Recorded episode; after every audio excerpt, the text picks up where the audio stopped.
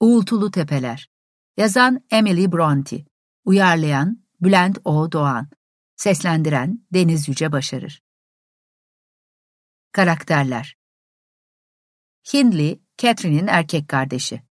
Francis, Hindley'in eşi. Harrington, Hindley ve Francis'in oğlu. Heathcliff, Catherine ve Hindley'nin üvey kardeşi. Edgar Linton, Catherine'in eşi, ayrıca komşuları. Isabella, Edgar'ın kız kardeşi ve Heathcliff'in eşi. Katy, Catherine ve Edgar'ın kızı. Linton, Heathcliff ve Isabella'nın oğlu. Ev sahibimi ve bir süre sonra başıma bela açacak olan komşumu ziyaretten az önce döndüm. Adım Lockwood. Trash Cross malikanesini kiraladım. Ev sahibim Bay Heathcliff ise yakında Uğultulu Tepeler adlı malikanede oturuyor. Buralar sahiden güzel yerler. Bütün İngiltere'yi dolaşsam gürültüden bu kadar uzak bir muhit bulabileceğimi hiç sanmıyorum. İnsanlardan uzak durmaya çalışan biri için tam bir cennet burası. Bay Heathcliff'le ben bu ıssızlığın tadını çıkarmak için ideal iki kişiyiz. Çok değişik bir adam bu Heathcliff. Bahçe kapısında karşılaştığımızda ''Siz Bay Heathcliff'siniz değil mi?'' diye sordum. Cevap vermek yerine başını eğdi. ''Ben sizin yeni kiracınız Lockwood efendim. Buraya gelir gelmez sizi ziyaret etme şerefine ermek istedim. Sizi beklemiyordum. Ama içeri buyurun beyefendi. Bu içeri buyurun lafını sanki defol buradan der gibi söylemişti. Yalnızlığı benden daha çok seven bu adama karşı içimde bir ilgi uyanmıştı nedense. Asık suratlı önüme düştü. Bahçeye girerken de bağırdı. Joseph, Bay Lockwood'un atını al. Sonra da içecek bir şeyler getir. Bu iki talimatı duyunca sanırım bütün işlerine bir tek hizmetçi bakıyor diye düşündüm. Joseph, iri kıyım görünmesine karşın epey yaşlı bir adamdı. Atımı alırken ters ters, bir konuk ha, daha neler göreceğiz bakalım, diye söylendi. Bir yandan da yüzüme öyle sevimsizce bakıyordu ki biraz korktum. Ama bu tavırlarının benim zamansız ziyaretimle ilgisi olmadığını düşündüm. Uğultulu Tepeler, Bay Heathcliff'in malikanesinin adıdır. Uğultulu kelimesi fırtına gibi esen rüzgarın çıkardığı sesi anlatmak için kullanılıyor. Sahiden de burada havanın her zaman çok temiz olduğunu kabul etmek gerekir. İnsan burada kuzey rüzgarının gücünü evin arkasındaki birkaç kökner ağacının yana eğilmesinden, bir dizi çalının bütün dallarıyla güneşten bir şey dilenir gibi aynı yöne uzanmasından anlayabilir. Neyse ki mimar bunları önceden düşünüp binayı dayanıklı yapmış. Daracık pencereler duvarların içine sağlamca oturtulmuş, köşeler de kocaman taşlarla sağlamlaştırılmış. Kapıdan geçmeden önce durdum. Ön tarafa, özellikle sokak kapısının üstündeki kabartmalara beğeniyle baktım. Kapının üstündeki alınlıkta ejderha ve kanatlı melek kabartmaları arasında 1500 tarihini bir de Harrington Earnshaw yazısını gördüm. Bu konuda birkaç kelime edebilir, asık suratlı ev sahibinden buranın kısa bir tarihçesini öğrenmek isteyebilirdim. Ama onun kapıdaki tavırları beni ürkütmüştü. Sofa ya da aralık gibi bir yerden geçmeden tek adımda oturma odasına dalıverdik.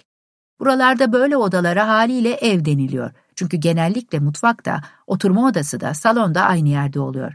Ama sanırım uğultulu tepelerde mutfak evin başka bir bölümündeydi. Çünkü tabak çanak sesleri epey uzaktan geliyordu. Üstelik salondaki ocağın başında kaynatma, pişirme, kızartma gibi şeylerin yapıldığına ilişkin bir belirti yoktu. Duvarlara da tavalar, süzgeçler asılmamıştı. Ama bir köşede büyük bir meşe dolabın üstünde dizili gümüş kupalar gördüm. Ocağın üzerinde de her boydan eski korkunç tüfekler ve bir tane çift horozlu tabanca vardı. Zemin düzgün beyaz taştandı. Duvara dayalı bir masanın altında koyu kahverengi koca bir dişi av köpeği mızıldanan yavrularının arasında uyukluyordu. Diğer köşelerde de başka köpekler süklüm püklüm duruyordu. Bu ev ve bu eşyalar kuzeyde doğup büyümüş, kendi halinde bir çiftçinin olsaydı hayret etmeye değecek bir şey bulamazdım. Akşam yemeğinden hemen sonra şu tepelerde 8-10 kilometre gezinirseniz böyle bir çiftçiyle karşılaşabilirsiniz. Muhakkak koltuğuna kurulmuş, önündeki yuvarlak masada duran köpüklü birasını içiyordur. Ama Bay Heathcliff, çevresiyle de, yaşam biçimiyle de buralara hiç uymayan bir görüntü çiziyor. Dış görünüşüyle bir serseriye andırıyor. Ama giyimiyle, tavırlarıyla bir beyefendiye benziyor. Biraz aptal görünse de dimdik düzgün bedeni yüzünden bu durum dikkat çekmiyor. Kimileri onun epeyce kaba, gururlu bir adam olduğunu düşünebilir. Oysa ben durumun hiç de öyle olmadığını seziyorum. Biliyorum ki onun içine kapanık olması, duygularını ele vermekten, sahte kibarlık gösterilerinde bulunmaktan hoşlanmamasından kaynaklanıyor. Onun sevgisi de, kini de aynı derecede gizli gibi. Ocağın yanında ev sahibimin yöneldiği sandalyenin karşısında bir yere oturdum. Ortalığa çöken sessizliği köpeği okşayarak geçiştirmeye çabaladım. Köpekse beyaz dişlerini ortaya çıkarmış, tıpkı bir kurt gibi ayağımın arkasını ısırmaya hazırlanıyordu. Benim okşayışım köpeğin uzun uzun hırlamasına neden oldu. Heathcliff köpeğin hırıltısına benzeyen bir sesle ''Onu rahat bıraksan iyi olur, şımartılmaya alışkın değildir.'' dedi. ''Zaten süs köpeği niyetine almadık onu.'' diye ekledikten sonra bağırdı. ''Joseph!'' Joseph, kilerin oradan anlaşılmaz sözler geveledi. Bunun üzerine efendisi, beni o dişi köpekle, ayrıca benim her hareketimi kıskanç bakışlarla izleyen bir çift çoban köpeğiyle yalnız bırakıp aşağı indi.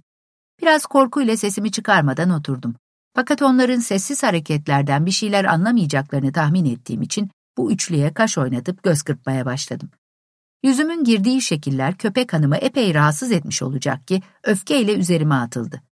Onu geri itip hemen masanın arkasına çekildim. Bu olay bütün sürüyü ayaklandırdı. Farklı boylarda, değişik yaşlarda beş altı canavar gizlendikleri köşelerden çıkıp ortada toplandı. Topuklarımdan, paltomun eteklerinden çekiştirmeye başladılar. Saldırıların bazılarını ocağın demiriyle püskürtmeye çalışıyordum. Bir yandan da evdekilerden yardım isteme niyetiyle bağırmaya başlamıştım. Heathcliff ve adamı insanı delirtecek bir soğukkanlılıkla geldiler. Ocak başında müthiş bir şamata koptuğu halde son derece ağır adımlarla yürüyorlardı. Neyse ki mutfakta çalışan kadınlardan biri elindeki tavayı sallayarak geldi ve tavasını silah gibi kullandı da ortalık yatıştı. Evin beyi son derece kaba bir şekilde ''Ne saçmalık oluyor burada?'' diye sordu. ''Ne saçmalık olmuyor ki?'' diye mırıldandım. ''Konuklarınızı aç kaplanların ortasına bıraksaydınız bari.'' Önüme bir şişe koyup masayı düzeltirken ''Onlar hiçbir şeye karışmayan insanlara dokunmazlar.'' dedi. ''Köpekler uyanık olmalıdır. Bir bardak ister misiniz?'' ''Hayır, teşekkür ederim.'' dedim. ''Isırmadılar ya sizi.'' Öyle bir şey olsaydı ısranın icabına bakardım. Heathcliff gülümseyerek, bir şeyler için Bay Lockwood, dedi. Bu eve o kadar nadiren konuk gelir ki, ben de köpeklerim de onlara nasıl davranacağımızı bilemeyiz.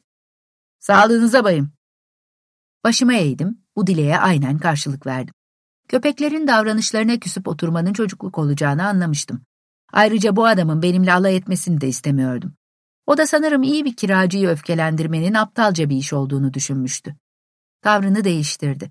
İlgileneceğimi sandığı konularda içten bir ifadeyle konuşmaya başladı. Benim herkesten uzak yaşamak için seçtiğim bölgenin iyi ve kötü yanlarından söz ettik. Bilgili bir adama benziyordu. Eve gitmek üzere ayrılmadan önce de ertesi gün onu yeniden ziyaret edebileceğimi söyleme cesaretini buldum. Tekrar huzursuz edilmek istemediği kesindi. Fakat ben yine de gideceğim. Onun yanında kendimi çok iyi hissediyorum. Ertesi gün hava soğuk ve sisliydi. Çamurlara bata çıka, uğultulu tepelere gitmeye çalışmaktansa zamanımı çalışma odamda ocağın başında geçirmeye kararlıydım. Ama yemekten sonra tembellik etme düşüncesiyle merdivenleri çıkıp çalışma odasına girdiğimde hizmetçi kızın temizliğe girişmiş olduğunu gördüm. O kadar çok toz çıkarıyordu ki hemen geri döndüm. Şapkamı aldım, yedi kilometrelik yolu yürüdüm. Tam lapa lapa kar yağmaya başladığı sırada Heathcliff'in bahçe kapısına vardım. İliklerime kadar üşümüştüm. Zinciri kaldıramayınca bahçe kapısının üstünden atladım. Taş yoldan koşarak kapıya geldim. Parmaklarım uyuşuncaya kadar sürekli kapıya vurdum. İçimden sefiller diye mırıldanıyordum. Bu konuk sevmezliğiniz yüzünden insanlardan ayrı düşmeyi hak ettiniz. Ben en azından gündüz vakti kapımı kilitli tutmayı düşünmezdim. Ama bana vız gelir. Nasıl olsa içeri gireceğim. Bu karara vardıktan sonra kapının tokmağını kavradım, öfkeyle sarstım. Ekşi suratlı Joseph, ahırın yuvarlak pencerelerinden birinden başını uzattı. ''Burada ne işin var?'' diye bağırdı. ''Efendiyi arıyorsan, işte orada kümeste. Onunla konuşmak istiyorsan oraya git.'' Buna karşılık ben, ''İçeride kapıyı açacak kimse yok mu?'' diye bağırdım. ''Hanımefendiden başka kimse yok. O da sana kapıyı açmaz. Akşama kadar vursan da yine açmaz.'' ''Neden? Benim kim olduğumu ona söyleyemez misin Joseph?'' Ben mi? Ben bu işlere karışmam diye söylenirken başı pencereden kayboldu. Kar iyice hızlanmıştı. Tekrar denemek için tokmağa yapıştım. O sırada arka avluda omuzunda tırmığıyla ceketsiz bir genç belirdi. Ardıstıra gelmemi işaret etti. Çamaşırhaneyi, kömürlüğü, kuyuyu, güvercinliği geçtikten sonra daha önce davet edildiğim o büyük, iç açıcı, ılık salona geldik. Ocağın ateşi salona girer girmez insanın yüzüne vuruyordu. Üzeri akşam yemekleriyle alabildiğine dolu masanın yanı başında da varlığını hiç fark etmediğim hanımefendinin oturduğunu görmek hoşuma gitti. Başımla selamladım, oturmamı söylesin diye bekledim. Kadın koltuğuna yaslanarak bana baktı. Hiç sesini çıkarmaması bir yana oralı bile olmadı. Hava epey sert, dedim. Uşaklarınızın ilgisizliğinin cezasını ne yazık ki kapınız çekti Bayan Heathcliff. Onlara sesimi duyuruncaya kadar kapıyı epeyce hırpaladım. Kadın ağzını hiç açmadı. Ben ona baktım, o bana baktı. Bakışlarını bana dikti. İlgisiz, sevimsiz, insanı utandıracak bir ifadeyle bakıyordu. Delikanlı boğuk bir sesle, oturun dedi. Beyefendi de birazdan gelir. Söylediğini yaptım. Bir şeyler geveledim, sonra beni ikinci kez görünce tanıdığını belli etmek için kuyruğunu sallayan dişi köpeğe seslendim. Çok güzel bir hayvan diye tekrar konu açtım. Yavrularını dağıtmayı düşünüyor musunuz hanımefendi? Şirin ev sahibesi kadın Heathcliff'ten daha aksi bir tavırla, onlar benim değil, diye söylendi. Ben de kediye benzer yaratıklarla dolu yastığa doğru dönerek, sizin gözdeleriniz bunlar herhalde, dedim. Kadın, aman tam da gözde olacak şeyler, dedi sert bir sesle. Derslik bu ya, bunlar meğer bir sürü ölü tavşanmış. Tekrar mırın kırın ettim. Ocağa yaklaşıp havanın kötülüğü hakkındaki sözlerimi yineledim. Kadın yerinden kalkıp ocağın rafındaki boyalı çay fincanlarından ikisini almaya uzanırken, ''Evden çıkmamalıydınız.'' Dedi. Kadın zayıf ve çocuksuydu. Genç kızlık çağını yeni geçmiş olmalıydı. Yüzü şimdiye kadar gördüğüm küçük yüzlerin en tatlısıydı. Altın sarısı bukleler ince boynuna doğru sarkıyordu. Çay fincanları hayli yukarıdaydı, onlara yetişemeyecekti. Ona yardım etmek için hamle yaptım. Ama yardımdan rahatsız olan insanların tepkisini andıran bir tavırla aniden bana döndü. Ben kendim alırım. Hemen özür dilerim dedim. Siyah giysisinin üzerine bir önlük bağladı. Elinde bir kaşık çayla demliğe doğru eğilirken, ''Çaya mı davet edilmiştiniz?'' diye sordu. ''Bir bardak verirseniz sevinerek içerim.'' dedim. Kadın sorusunu yineledi. ''Davet edilmiş miydiniz?'' Gülümseyerek, ''Hayır.'' dedim. ''Beni davet etmesi gereken kişi sizsiniz zaten.'' Çayı kaşığıyla beraber kutuya atarak hışımla yerine oturdu. Alnı kırışmış, o kıpkırmızı alt dudağı ağlamaya hazırlanan bir çocuğunki gibi sarkmıştı. Bu arada delikanlı da omuzlarına eskimiş bir ceket atmış, ateşin karşısında duruyor, sanki aramızda görülecek bir hesap varmış gibi göz ucuyla dik dik beni süzüyordu. Onun gerçekten de bir uşak olup olmadığını merak ettim. Kıyafeti, konuşması epey kabaydı. Bay ve Bayan Heathcliff'te dikkat çeken kibrin onda izi yoktu.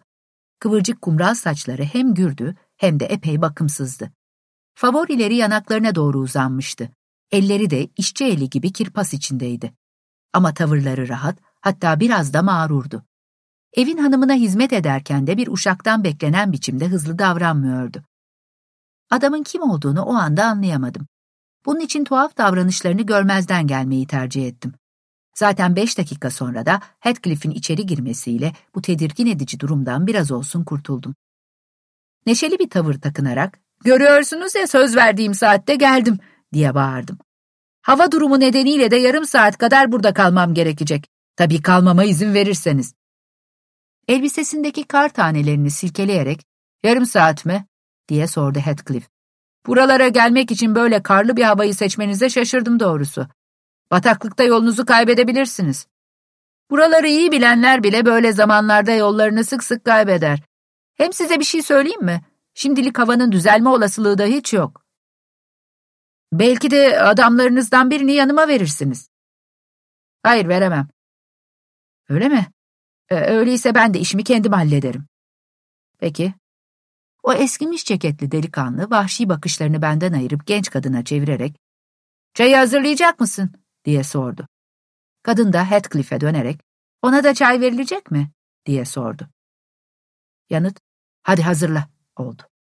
Bu o kadar sert bir sesle söylenmişti ki yüreğim yerinden oynadı. Bu sözlerdeki tavır adamın kişiliğinin kötülüğünü gösteriyordu. Artık Heathcliff için nazik bir adam demek içimden gelmiyordu. Çay ve yiyecek bir şeyler hazırlanınca beni sofraya davet etti. Kaba saba delikanlı dahil hepimiz masanın çevresine dizildik. Ciddi bir sessizlikle yiyip içmeye başladık. Sofradaki kasvetli havaya ben sebep olmuştum. Bu durumu düzeltmenin de yine bana düştüğünü düşünüyordum. Bu insanlar her gün sofraya böyle ciddi, öfkeli bir halde oturuyor olamazlardı. Ne kadar kötü huylu olurlarsa olsunlar, yine de bu öfkeli ifade her zaman yüzlerinde yoktu sanırım. Birinci fincanı bitirip ikincisini beklerken, çok tuhaf diye söze başladım. Geleneklerin zevklerimize, düşüncelerimize şekil vermesi çok tuhaf. Birçokları sizin şu dünyadan uzaktan bir sürgün hayatı gibi olan yaşantınızda mutlu bir an bulunabileceğini akıllarına bile getirmez Bay Heathcliff. Ama şunu da söylemek isterim ki, böyle bir aile çevresi içinde olmak, evinizi başarıyla çekip çeviren cana yakın bir hanımınızın olması... Yüzünde şeytani bir sırıtışla sözümü kesti. Benim cana yakın hanımım mı? Neredeymiş o? Bayan Heathcliff yani e, hanımınız demek istedim. Şam devirdiğimi fark ederek düzeltmeye çalıştım. İkisi arasında karı koca olmalarına olanak tanımayacak kadar yaş farkı bulunduğunu tahmin etmeliydim. Derken zihnimde bir şimşek çaktı. Şu dirseğimin dibinde oturup çanaktan çay içen, ekmeğini kirli elleriyle yiyen palyaço onun kocasıydı kesinlikle. Bu delikanlı Heathcliff'in oğlu olmalıydı. Karşısına daha iyi biri çıkmadığı için kızcağız bu kaba adamla evlenmek zorunda kalmıştı. Ne içler acısı bir durum. Onda pişmanlık duygusu uyandırmamaya dikkat etmeliydim. Heathcliff, Bayan Heathcliff benim gelinimdir diyerek aklımdan geçenleri onayladı. Konuşurken kin dolu bir bakışla gözlerini ona dikmişti. Yanımdaki delikanlıya dönerek, ''Ah, elbette, şimdi anladım.'' dedim. ''Bu koruyucu meleğin şanslı sahibi sizsiniz.'' Öncekinden daha büyük bir çam devirmiş olmalıydım. Delikanlının yüzü pancar gibi kızardı. Saldırmaya hazırlanıyormuş gibi yumruklarını sıktı. Sonra kendini hemen toplayıverdi. Havanın kötülüğüne ağır bir küfür savurdu. Aslında bana söylemişti ama ben oralı olmadım. Ev sahibim, ne yazık ki tahminlerinde sürekli yanılıyorsun, dedi. Onun eşi öldü. Gelinim olduğunu söylemiştim. Demek ki benim oğlumla evlenmiş. O halde bu delikanlı diyecek oldum. Oğlum değil elbette. Heathcliff kendisini bu hödüğün babası sanmama gülümsedi. Delikanlı da söze girerek, ''Benim adım Harrington Earnshaw'' diye gürledi. ''Bu isme saygılı olmanı öneririm.'' ''Saygısızlık etmedim ki'' diye yanıt verdim. Gözlerini gizemli bir şekilde bana dikmişti. Bakışlarımı başka tarafa çevirmek zorunda kaldım. Çünkü suratına bir yumruk atmaktan ya da kendimi tutamayıp kahkahalarla gülmekten korkuyordum. Bu aile ortamında kendimi epey yabancı hissetmeye başlamıştım. Bir dahaki sefere bu çatı altına girmeden önce uzun uzun düşünmeliydim. Yemek faslı bittikten sonra hiç kimse ağzını açıp bir şeyler söylemeye niyetli görünmeyince havanın durumuna bakmak üzere pencere önüne gittim. Gördüğüm manzara epey kasvetliydi. Ortalık pek erkenden gecenin karanlığına bürünmüş, gökyüzü ve tepeler tipinin ardında görünmez olmuştu. Yanımda bir kılavuz olmadan eve gitmenin mümkün olacağını sanmıyorum, diye söylendim. Yollar şimdiden karla kaplanmıştır. Öyle olmasa bile bir adım ileriyi görmem mümkün değil. Heathcliff, Hareton, şu koyunları ahırın sundurmasına götür, dedi. Bütün gece ağılda kalırlarsa üstleri karla kaplanır. Önlerine bir kalas koymayı da unutma. Gittikçe artan bir öfkeyle, peki ben nasıl döneceğim, diye sordum. Ama soruma yanıt alamadım. Çevreme bakınınca köpekler için bir kova dolusu yulaf getiren Joseph'tan ve önündeki kibritleri birer birer yakarak oyalanmaya çalışan Bayan Heathcliff'ten başka kimseyi göremedim. Joseph yükünü bıraktıktan sonra odaya şöyle bir bakındı, çatlak sesiyle konuşmaya başladı. Herkes bir şeylerle uğraşırken sen burada avare avare oturuyorsun. Hiçbir işe yaramazsın. Kötü alışkanlıklarından da vazgeçeceğin yok. Tıpkı annen gibi seni de şeytan çarpacak. Bir an bu sözlerin bana söylendiğini sandım. Öfkelenerek ihtiyarın üzerine yürüdüm. Ama Bayan Heathcliff'in yanıt vermesi beni durdurdu. Seni gid utanmaz bunak seni. Şeytanın adını ağzına alınca çarpılacağını hiç düşünmüyor musun? Sana tekrar söylüyorum, beni kızdırmaktan vazgeç. Yoksa işten attırırım seni. Kadın raftan koyu ciltli bir kitap alarak seslendi. Sana büyücülükte ne kadar ilerlediğimi göstereceğim. Çok yakında da yapamayacağım hiçbir şey kalmayacak. Kızıl inek tesadüfen ölmedi. Senin romatizmalarının da kader olduğuna inanmak zor. İhtiyar adam, ah iblis kadın diye söylendi. Tanrı bizi fenalıklardan korusun. Sus, sen uğursuzun tekisin. Defol, yoksa canını okurum. Burada hepinizi muma çevireceğim. Bana karşı koymaya kalkmayın. Defol, gözüm üzerinde haberin olsun. Bu küçük cadı güzel gözlerine kötücül bir ifade vermişti. Joseph korku içinde bir yandan dua edip bir yandan cadı, cadı diye söylenerek titreye titreye dışarı çıktı. Kadının davranışının sıkıntıdan kaynaklanan bir tür oyun olduğunu düşündüm. Onunla yalnız kalınca da ilgisini çekmeye çalıştım. Bayan Heathcliff, dedim. Sizi rahatsız ettiğim için özür dilerim. Ama sizde bu güzel yüz varken kalbiniz de iyidir diye düşünüyorum. Bana evimi bulmama yardım edecek bir iki ipucu verin. Buradan evime nasıl gidebileceğimi bilemiyorum. Kadın iskemlesine iyice büzülerek oturmuştu. Önünde bir mum yanıyordu. Geldiğiniz yoldan dönün, dedi. Size bundan daha iyisini öneremem. Beni bataklıkta ya da karla örtülü bir hendekte ölü bulurlarsa buna biraz da sizin sebep olduğunuzu düşünerek vicdanınız sızlamayacak mı? dedim. Neden ben sebep olayım ki? diye şaşırarak sordu. Bana yolumu tarif edin yeter. Ya da Bay Heathcliff'i benim yanıma bir adam vermeye ikna edin. Kimi versin? Burada bir o, bir de Harriton, Zilla, Joseph ve ben varız. Çiftlikte çalışan başka uşak filan yok mu? Hayır, hepsi bu kadar. O halde ben de bu gece burada kalmak zorundayım. Bunu ev sahibinizle konuşun, beni karıştırmayın. Mutfağın önünden Heathcliff'in sert sesi duyuldu. Umarım bu sana ders olur da bu tepelerde aklına estiği gibi dolaşmaktan vazgeçersin. Burada kalmaya gelince konuklar için hazır yatak bulundurmam ben. Kalacak olursan ya Harriton'ın ya da Joseph'ın yatağında yatarsın. Ben bu odadaki sandalyelerden birinin üstünde uyuyabilirim, dedim. Hayır, hayır, dedi. Yabancı zengin de olsa, yoksul da olsa yine yabancıdır. Ben bir yabancıyı evimin ortasında kendi başına bırakamam. Bu sözler sabrımı taşırmıştı. Bir küfür savurdum. Onu itip avluya çıkmak üzere telaşla yürürken Harriton'a çarptım. Ortalık o kadar karanlıktı ki çıkışı göremiyordum. El yordamıyla dolanırken kendi aralarındaki konuşmalardan birine daha kulak misafiri oldum. Ben parka kadar ona eşlik ederim, dedi Harriton. Heathcliff, sen gidersen atlarla kim ilgilenecek? dedi sert bir sesle. Bayan Heathcliff umduğumdan çok daha uysal bir tavırla söylendi. Bir insanın hayatı atların bir gece ihmal edilmesinden daha önemlidir. Birisinin onunla gitmesi şart. Harriton, ama senin emrinle değil. Onu çok düşünüyorsan çeneni kapat bence, diye çıkıştı. Joseph'ın elindeki lambayı hızla kaptığım gibi, yarın geri yollarım, diye bağırarak en yakın kapıya koştum. İhtiyar adam, bey, bey, diye bağırarak peşime düştü. Lambayı çalıyor bu herif. Hey, küçük küçük. Hey köpekler yakalayın şu herifi. Ön kapı açılınca uzun tüylü iki canavar boğazıma saldırıp beni yere yıktı. Bu arada lamba da söndü. Heathcliff ile Harriton'ın birbirine karışan kahkahaları öfkemi de utancımı da son sınırına getirmişti. Neyse ki o iki canavar beni diri diri parçalamadı. Kuyruk sallayıp gerinerek üzerimde beklediler. O kötü kalpli efendileri beni kurtarıncaya kadar yerde yatmak zorunda kaldım. Ondan sonra da öfkeden titreyerek haydutlara beni serbest bırakmalarını emrettim. Beni bir dakika daha orada tutmaları kendi aleyhlerine olacaktı. Sıkıntımın şiddeti burnumun kanamasına neden oldu. Heathcliff hala gülüyor, ben de hala tehditler savuruyordum. Benden daha sakin, Heathcliff'tense daha merhametli biri gelip işe karışmasaydı bu oyun nasıl biterdi bilmiyorum. Bu kişi şişman kadın kahya zilahtı. Çıkan yaygaranın nedenini anlamak için nihayet dışarı fırlamıştı.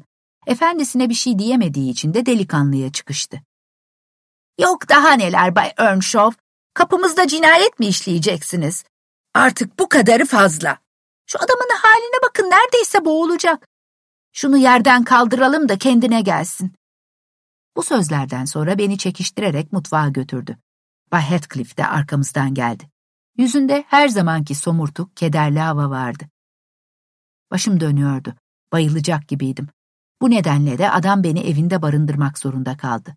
Zila bana bir bardak içecek vermesini söyledi. Sonra içeri odaya geçti. Bu sırada Zila da sürekli konuşarak beni avutmaya çalıştı. Kendimi biraz daha iyi hissedince yatmaya götürdü. Beni yukarı çıkarırken mumu saklamamı, ses çıkarmamamı tembihledi.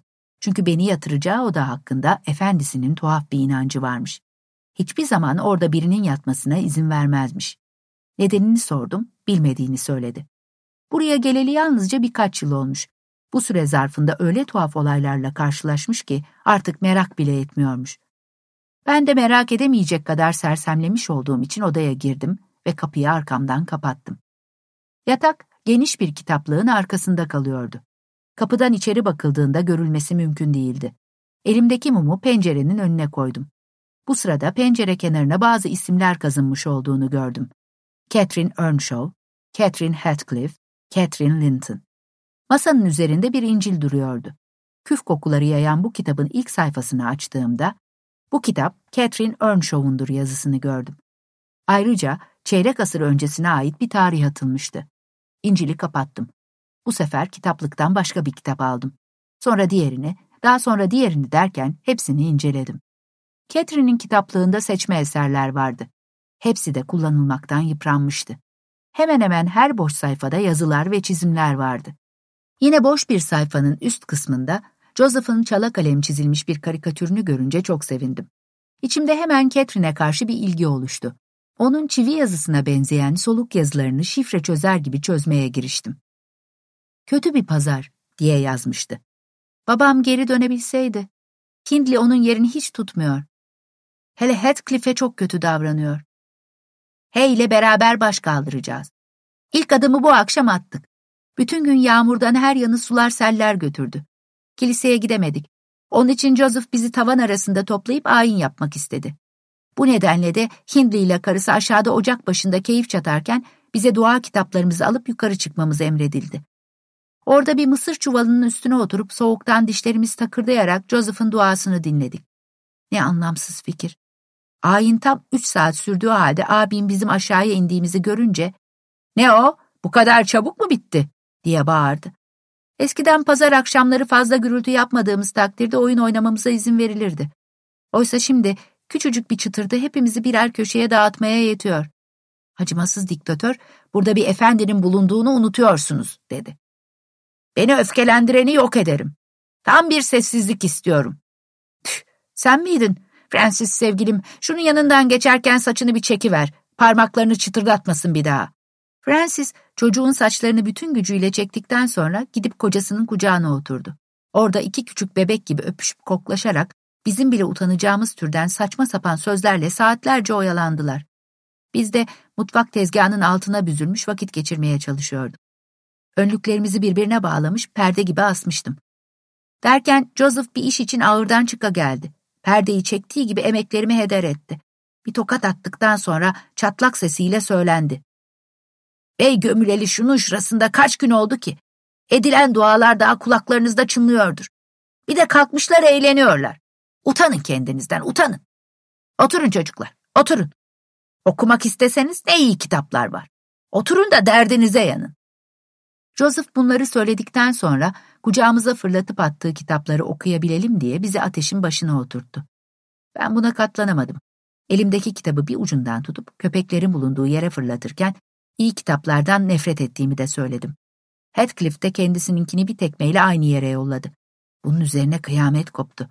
Joseph bağıra çağıra bizi Hindli'ye şikayet etti. Catherine bundan sonraki sözlerde başka bir konuya geçmişti. Gözlerinden sel gibi yaş akıyormuş. Hindley'in beni bu kadar ağlatacağını hiç aklıma getirmemiştim, diye yazmıştı. Başım o kadar ağrıyor ki yastığın üzerinde tutamıyorum. Ama yine de çaresizliğe kapılamam. Zavallı Heathcliff. Hindley ona serseri diyor. Artık bizimle oturmasına, yemek yemesine izin vermeyecekmiş. Onunla oyun oynayamayacakmışım. Emirlerine uymazsak onu evden kovacakmış. Heathcliff'e fazla yüz verdiği için de babamı suçluyor. Ona iyi bir ders vereceğine yemin ediyor. Uyku bastırmış, başım solgun sayfanın üstüne düşmeye başlamıştı. Herhalde içim geçmiş. Sonra bir tıkırtıyla uyandım. Bu tıkırtının nedeni pencereme vuran bir köknar dalıydı. Rüzgar uğuldayarak estikçe ağacın dalı da cama vuruyordu. O kadar yorgundum ki yerimden kalkamadım. Uyur uyanık tıkırtıyı dinlemeyi sürdürdüm. Sonra yeniden düş görmeye başlamış olmalıyım. Rüzgarın uğultusunu, karların savruluşunu, köknarın cama vuruşunu duyuyordum. Bu gürültü beni öyle rahatsız ediyordu ki mümkünse hemen durdurmaya karar verdim. Kalkıp pencereyi açmaya çalıştım sanıyorum. Pencere sıkışmış, açılmıyordu. Ne yapıp edip bu gürültüyü durdurmalıyım diye söylendim. Camı yumruğumla kırıp dalı yakalamak için kolumu dışarı uzattım ama parmaklarım dal yerine soğuktan buz gibi olmuş minicik bir eli yakalamıştı. Birden dehşete kapıldım. Kolumu geri çekmeye çalıştım. Ama el sıkıca yapışmış bırakmıyordu. Alabildiğine hüzünlü bir ses. Beni içeri alın. Beni içeri alın diye yalvardı. Elimi kurtarmaya çalışarak kimsin sen diye sordum. Ses titreyerek yanıtladı. Catherine Linton'ım ben. Aklıma neden Linton adı gelmişti ki? Earnshaw adını Linton adından belki yirmi kez daha fazla okumuştum. Eve geldim. Kırda yolumu kaybetmiştim. O konuşurken pencerede belli belirsiz bir çocuk yüzünün göründüğünü de fark ettim. Korku beni de acımasız biri yapmıştı. O yaratığı kovmak için boşuna uğraştığımı anlayınca bileğini kırık cama doğru çektim. O ise hala beni içeri alın diye yalvarıyor, elimi de bir türlü bırakmıyordu. Korkudan çıldırmış gibiydim. Nihayet seni içeri nasıl alabilirim dedim. Bunu yapmamı istiyorsan beni rahat bırak. Parmakları gevşedi. Elimi hızla içeri çektim. Kitapları telaşla pencerenin önüne üst üste dizdim. Sonra da o acıklı yalvarışları duymamak için kulaklarımı tıkadım. 15 dakikadan fazla kulaklarım tıkalı kaldı. Sonra yeniden dışarıyı dinleyince o acıklı inlemelerin sürdüğünü duydum. Defol diye bağırdım. Seni kesinlikle içeri almam. 20 yıl yalvarsan da almam. Dışarıdaki ses kederle, zaten 20 yıl oldu diye söylendi. Ben 20 yıldır kayıp bir çocuğum. Derken dışarıdan usul bir tırmalama sesi geldi. Biri itmiş gibi kitaplar yerinden oynadı. Yerimden fırlamaya çalıştım ama parmağımı bile oynatamadım. Bunun üzerine korkuyla bir çığlık attım. Çığlık atmanın hiç de çare olmadığını anlayınca iyice afalladım. Yatak odama telaşlı ayak sesleri yaklaşıyordu. Birisi güçlü bir elle kapıyı itip açtı. Oturduğum yerde titriyordum. Bir yandan da alnımda biriken terleri siliyordum. İçeri giren de ne yapacağını bilemez gibiydi. Kendi kendine bir şeyler mırıldanıyordu. Kimse var mı burada? diye sordu. En iyisi orada olduğumu hemen söylemekti. Çünkü gelenin Heathcliff olduğunu sesinden konuşmasından anlamıştım. Sessiz kalırsam yatağın yanına geleceğinden korkuyordum. Bu düşünceyle yataktan kalkıp kitaplığın arkasından çıktım. Heathcliff oda kapısına yakın duruyordu. Üzerinde bir gömlek, bir pantolon vardı. Elindeki mum eridikçe parmaklarına akıyordu. Yüzü de arkasındaki duvar gibi bembeyazdı. Burada konuğunuzdan başka kimse yok, dedim. Korkunç bir kabus görürken bağırmışım. Ee, sizi rahatsız ettiğim için özür dilerim. Hay seni Lockwood. Keşke burada olacağına. Ev sahibim mumu elinde dik tutamayacağını anlayınca bir sandalyenin üstüne bıraktı. Sonra tırnaklarını avuçlarına geçirerek sordu. Seni bu odaya kim getirdi? Dişlerini sıkmış, gıcırdatıyordu. Kim getirdi? Onu hemen şimdi evimden kovacağım. Telaşla giysilerimi giymeye çalışırken, hizmetçiniz Zilah getirdi, dedim. Onu kovsanız da umurumda değil Bay Heathcliff. Çoktan bunu hak etti. Bana öyle geliyor ki kadın beni kullanarak buranın perili olup olmadığını anlamak istedi. Doğrusu burası tekin değil. Hayaletlerle, hortlaklarla dolu. Burayı kapalı tutmakta haklısınız emin olun. Heathcliff, ne demek istiyorsun? diye sinirlendi. Burada ne yapıyorsun? Buraya geldiğine göre en azından yat da geceyi geçir. Ama lütfen bir daha öyle korkunç çığlıklar atma. Boğazın kesilmedikçe bu sesleri çıkarma. O küçük şeytan pencereden içeri girebilseydi belki de beni boğazlayacaktı, diye yanıt verdim. Konuksever atalarınızın ruhlarına artık katlanmayacağım. O küçük afacan Catherine Linton, o kötü ruhlu minik yaratık. Yirmi yıldır dünyayı yürüye yürüye dolaşıyormuş, bana öyle dedi. Bu sözleri söyler söylemez kitapta Heathcliff ile Catherine'in adları arasında yakın bir ilişki olduğunu anımsadım. Bunu unutmuştum. Düşüncesizliğimden dolayı yüzüm kızardı. Çam devirdiğimin farkında olduğumu daha fazla belli etmeden telaşla, gerçek şu ki gecenin bir bölümünü eski kitapları karıştırarak geçirdim diyecek oldum. Ama böylece eski kitapların asıl konularıyla birlikte boş yerlerine elle yazılmış olanları da okumuş olduğumu belli etmiş olacaktım. Onun için hatamı düzeltmek üzere pencere kenarına çiziktirilmiş isimleri heceleyerek geçirdim, dedim. Çok can sıkıcı, sayı saymak gibi uyku getirici bir iş. Heathcliff şimdi kıpkırmızıydı. Onun hakkında nasıl böyle konuşursun, diye gürledi. Benim evimde buna nasıl cüret edebiliyorsun? Heathcliff galiba bana vurmamak için elini alnına vurdu. Ona acıdım. Sözü yine gördüğüm rüyalara getirdim. Daha önce Catherine Linton'ın adını bile duymadığımı fakat yazılı olarak tekrar tekrar gördüğüm için rüyama girdiğini, pencerede bu ada uygun bir şekil görür gibi olduğumu anlattım. Ben konuşurken Heathcliff de yavaşça kitaplığı geçip yatağa yaklaşmış ve nihayet yatağa oturmuştu. Bulunduğu yerden onu göremiyordum. Kesik, kopuk, düzensiz soluk alışlarından aşırı heyecanını gidermeye çalıştığını anlamıştım. Şaşkınlığını fark ettiğimi belli etmek istemediğim için giyinirken bilerek gürültü yaptım. Saatime baktım, gecenin uzunluğuna dair bir şeyler söylemeye çalıştım. Saat daha üç bile olmamış. Halbuki altıya gelmiştir diye düşünüyordum. Burada zaman duruyor sanki. Ev sahibim hıçkırıklarını güçlükle bastırıp koluyla gözyaşını silerek Kışın hep dokuzda yatıp dörtte kalkarız, dedi. Benim odamda yatabilirsiniz Bay Lockwood. Kadar erken salona inerseniz herkes rahatsız olur. Sizin o çocukça bağırışınız bütün uykumu kaçırdı zaten, dedi. Benim de uykum kaçtı, dedim. Ortalık ağrıncaya kadar bahçede gezineceğim, sonra gideceğim. Bir daha da sizi tedirgin edecek değilim, korkmayın. Heathcliff, mumu al, istediğin yere git, dedi. Ben de hemen geleceğim. Ama avludan uzak dur. Köpekler bağlı değil. Salona da girme. Juno orada nöbette. Hayır hayır, sen sadece merdivenlerle koridorlarda dolaşabilirsin. Tamam, yürü bakalım. İki dakika sonra ben de geleceğim. Dar koridordan nereye gidildiğini bilmediğim için kapının hemen dışında durdum. Ev sahibim gittiğimi sandığı için hiç tahmin etmediğim şeyler yapmaya başladı. Kitapları indirip pencerenin kanatlarını hızla açtı, gözyaşlarını tutamayıp ağlamaya başladı. Gir içeri. Gir içeri diye hıçkırdı. Keti, ne olur yeniden gel. Ah benim biricik sevgilim. Bu kez beni duy. Catherine ne olur duy beni.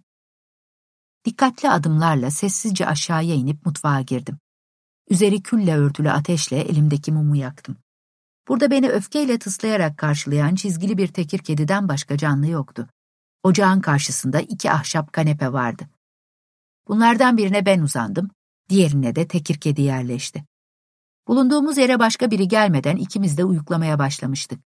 Derken tavan arasına açılan merdivenden Joseph inmeye başladı. Bu merdiven onun inine çıkıyordu anlaşılan.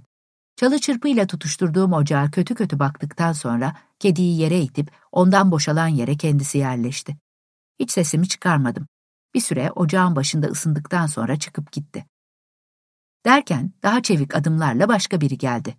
Bu kez günaydın demek için ağzımı açmışken bir şey söylemeden kapadım. Çünkü Harrington Earnshaw dokunduğu her eşya için bir yığın küfür savurarak sabah ritüelini tekrarlıyordu.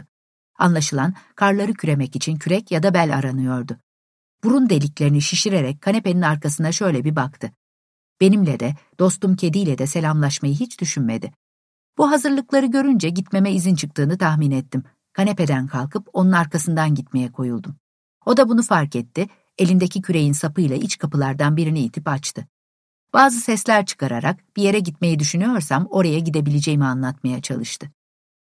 Kapı, kadınların çoktan işe koyuldukları salona açılıyordu. Zila koca bir körükle alevleri harlamaya çalışıyordu. Bayan Heathcliff ocağın önüne diz çökmüş, alevin aydınlığında kitap okuyordu. Heathcliff'in de orada olduğunu görünce şaşırdım. Arkası bana dönük, ocağın yanında durmuş, zavallı Zilha söylenmekle meşguldü. Kadıncağızsa sık sık işini bırakıp önlüğünün ucuyla gözlerini kuruluyor, acı acı inliyordu. Ben içeri girdiğimde Heathcliff gelinine dönerek, ''Ya sen? Yine oturmuş kim bilir ne entrikalar çeviriyorsun. Diğer herkes yediği ekmeği hak etmek için bir şeyler yapıyor. Sense benim sadakamla yaşıyorsun. At o elindeki kitap parçasını da yapacak bir iş bul. Anlaşıldı mı uğursuz cadı?'' diye bağırdı. Genç kadın, tamam diyerek kitabını kapatıp koltuklardan birinin üzerine attı.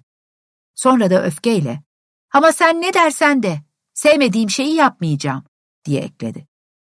Onların kavgasını izlemeye hiç de niyetli olmadığım için sadece ısınmak için ocağa yaklaşıyormuş gibi yaptım. Onlar da atışmalarını kısa bir süreliğine kesme nezaketini gösterdiler. Bayan Heathcliff dudaklarını büzüp uzaktaki kanepeye oturdu. Ben orada olduğum sürece de bir heykel gibi kımıltısız durdu. Şafak sökerken de bir yolunu bulup kendimi dışarıya temiz havaya attım.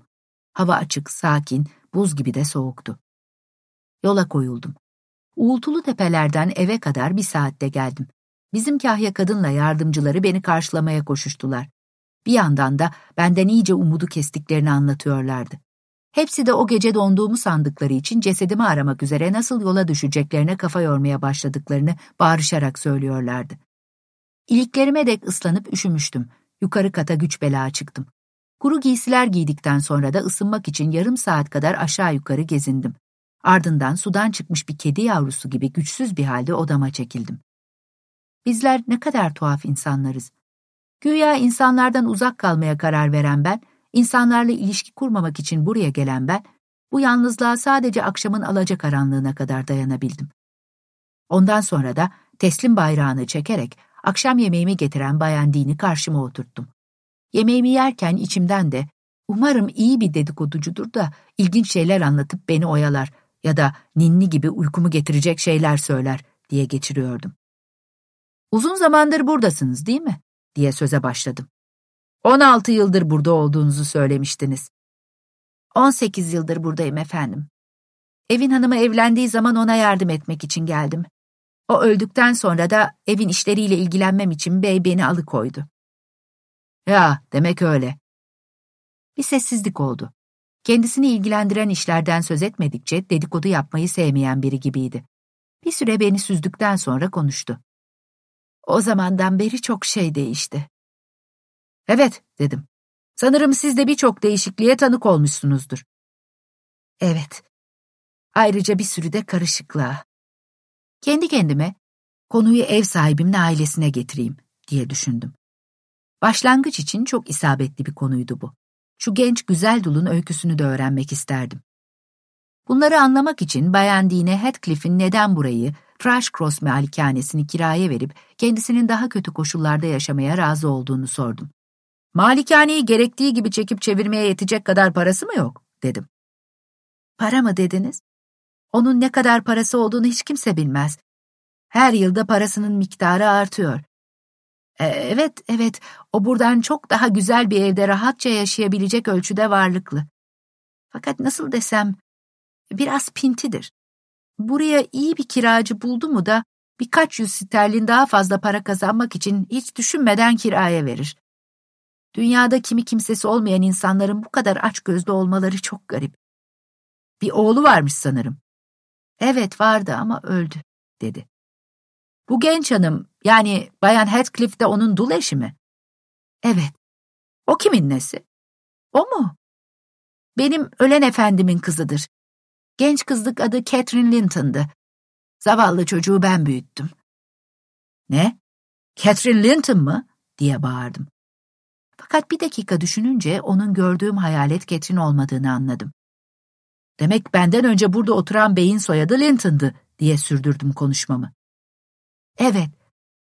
Peki Bay Heathcliff'in evinde oturan şu Earnshaw, Harriton Earnshaw kim? İkisi akraba mı oluyor? Hayır, o ölen Bayan Linton'ın yeğenidir. O halde genç hanımla da kuzen oluyorlar öyle mi?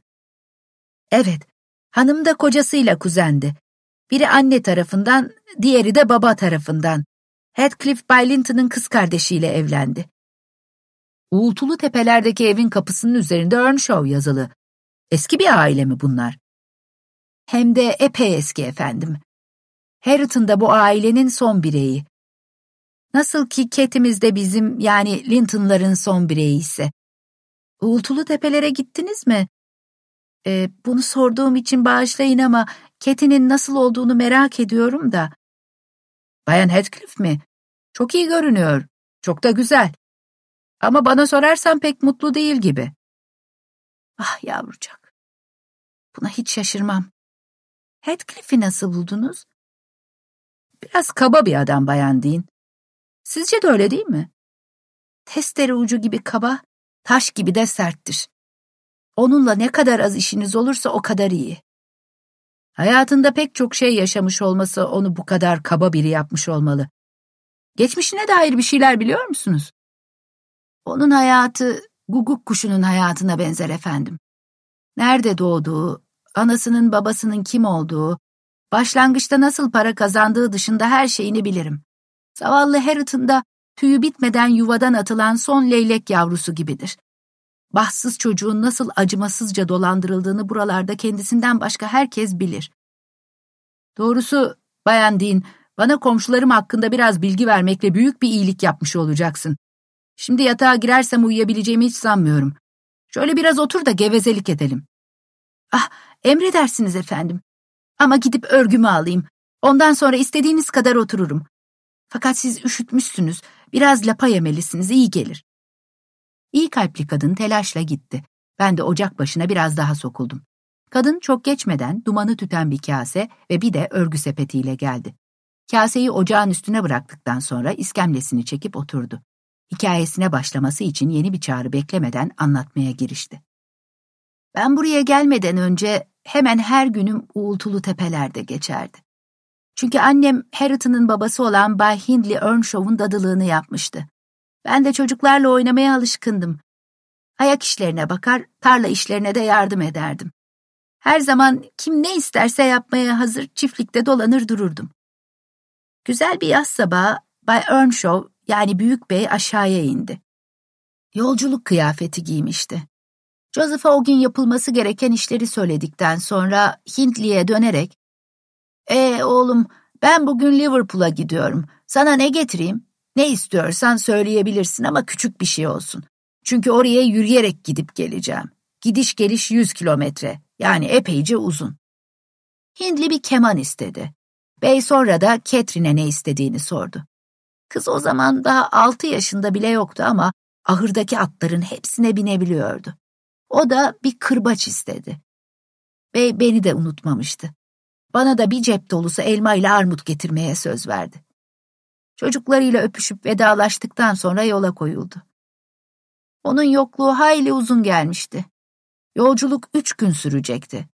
Catherine sürekli babasının ne zaman döneceğini soruyordu. Bayan Earnshaw onun üçüncü günün akşamı yemek vaktinde eve geleceğini hesaplamıştı ama Büyük Bey görünürlerde yoktu. Çocuklar da sürekli bahçe kapısına koşmaktan usanmışlardı. Derken karanlık çöktü. Hanım onları yatağa yatırmak istedi ama onlar biraz daha oturmak için acıklı acıklı yalvardılar.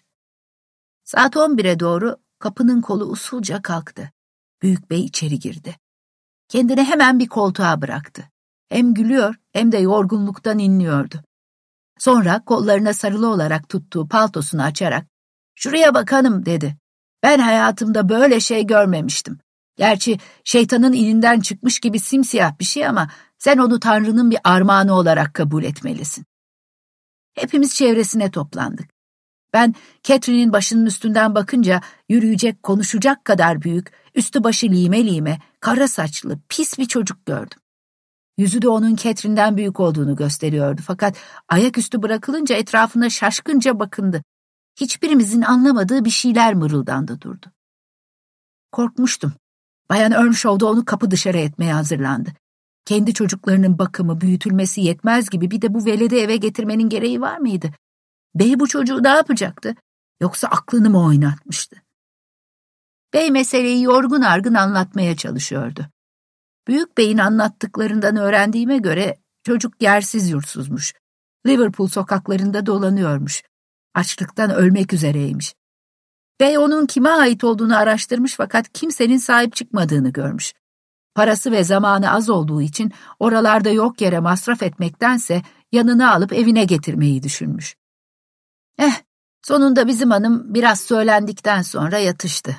Bay Earnshaw da bana çocuğu iyice yıkamamı, temiz giysiler verip çocukların yanına yatırmamı söyledi.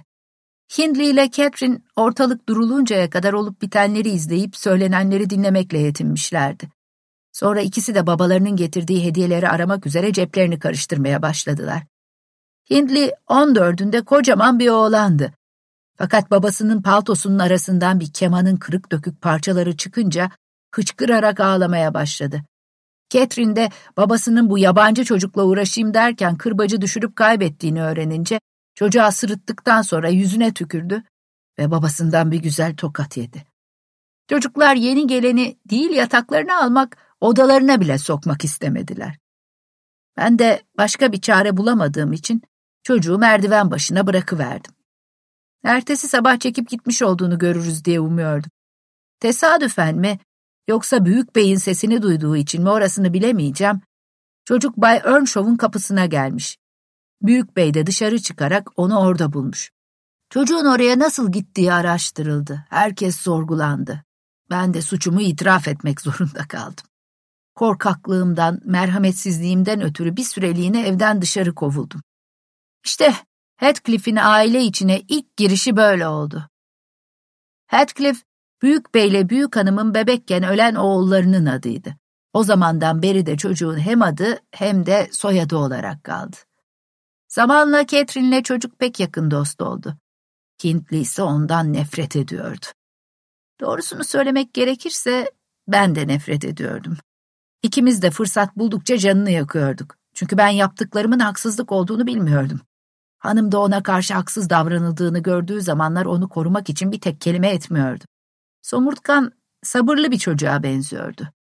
Belki de kötü davranışlara alışkındı.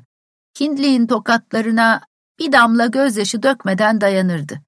Benim çimdiklerime de sanki kimsenin suçu olmadan kazara kendi canını yakmış gibi gözlerini kapatıp katlanırdı. İhtiyar Bay Earnshaw bu zavallı babasız çocuğa oğlunun işkence ettiğini, onun da her şeye göğüs gerdiğini öğrenince çılgına döndü. Heathcliff'e tuhaf bir düşkünlüğü vardı. Onun her söylediğine de inanırdı. Şunu da söyleyeyim ki çocuk az konuşurdu fakat çoğunlukla da doğruyu söylerdi. Bey onu Catherine'den daha fazla severdi. Hoş, Catherine de babasının gözdesi olamayacak kadar haşarı, keçi gibi bir kızdı ya. Böylece Heathcliff daha başlangıçta eve bir huzursuzluk getirmişti. İki yıl sonra annesi Bayan Earnshaw ölünce evin oğlu babasını bir arkadaş gibi değil, bir diktatör gibi görmeye başladı. Heathcliff'i de onu baba sevgisinden mahrum bırakıp onun yerini almaya çalışan biri sayıyordu. Uğradığı haksızlıkları düşüne düşüne kindar bir insan olmuş çıkmıştı. Ben bir süre ona hak verdim. Fakat çocukların hepsi kızamağa yakalanıp da onların her şeyiyle benim ilgilenmem gerekince fikrim değişti. Heathcliff'in durumu epey tehlikeliydi. Hastalığının en ağır zamanlarında benim başından ayrılmamamı istedi. Ona büyük bir iyilikte bulunduğumu sanıyor, böyle davranmamın görevim olduğunu aklına bile getirmiyordu anlaşılan. Her neyse, şunu da söyleyeyim, bakıma muhtaç hasta çocukların en akıllısı, en söz dinleyeni oydu. Onunla diğerleri arasındaki fark beni daha tarafsız davranmaya zorladı. Catherine'le abiyi beni epey yoruyordu. Heathcliff ise uysal yaratılmış olmaktan çok dayanıklı yaratılışlı olduğu için kuzu gibi sessizce yatıyordu. Hastalığı yendi. Doktor bunun büyük ölçüde benim yardımımla olduğunu söylüyor, hasta bakıcılığımı övüyordu. Sözler beni epey sevindirdi.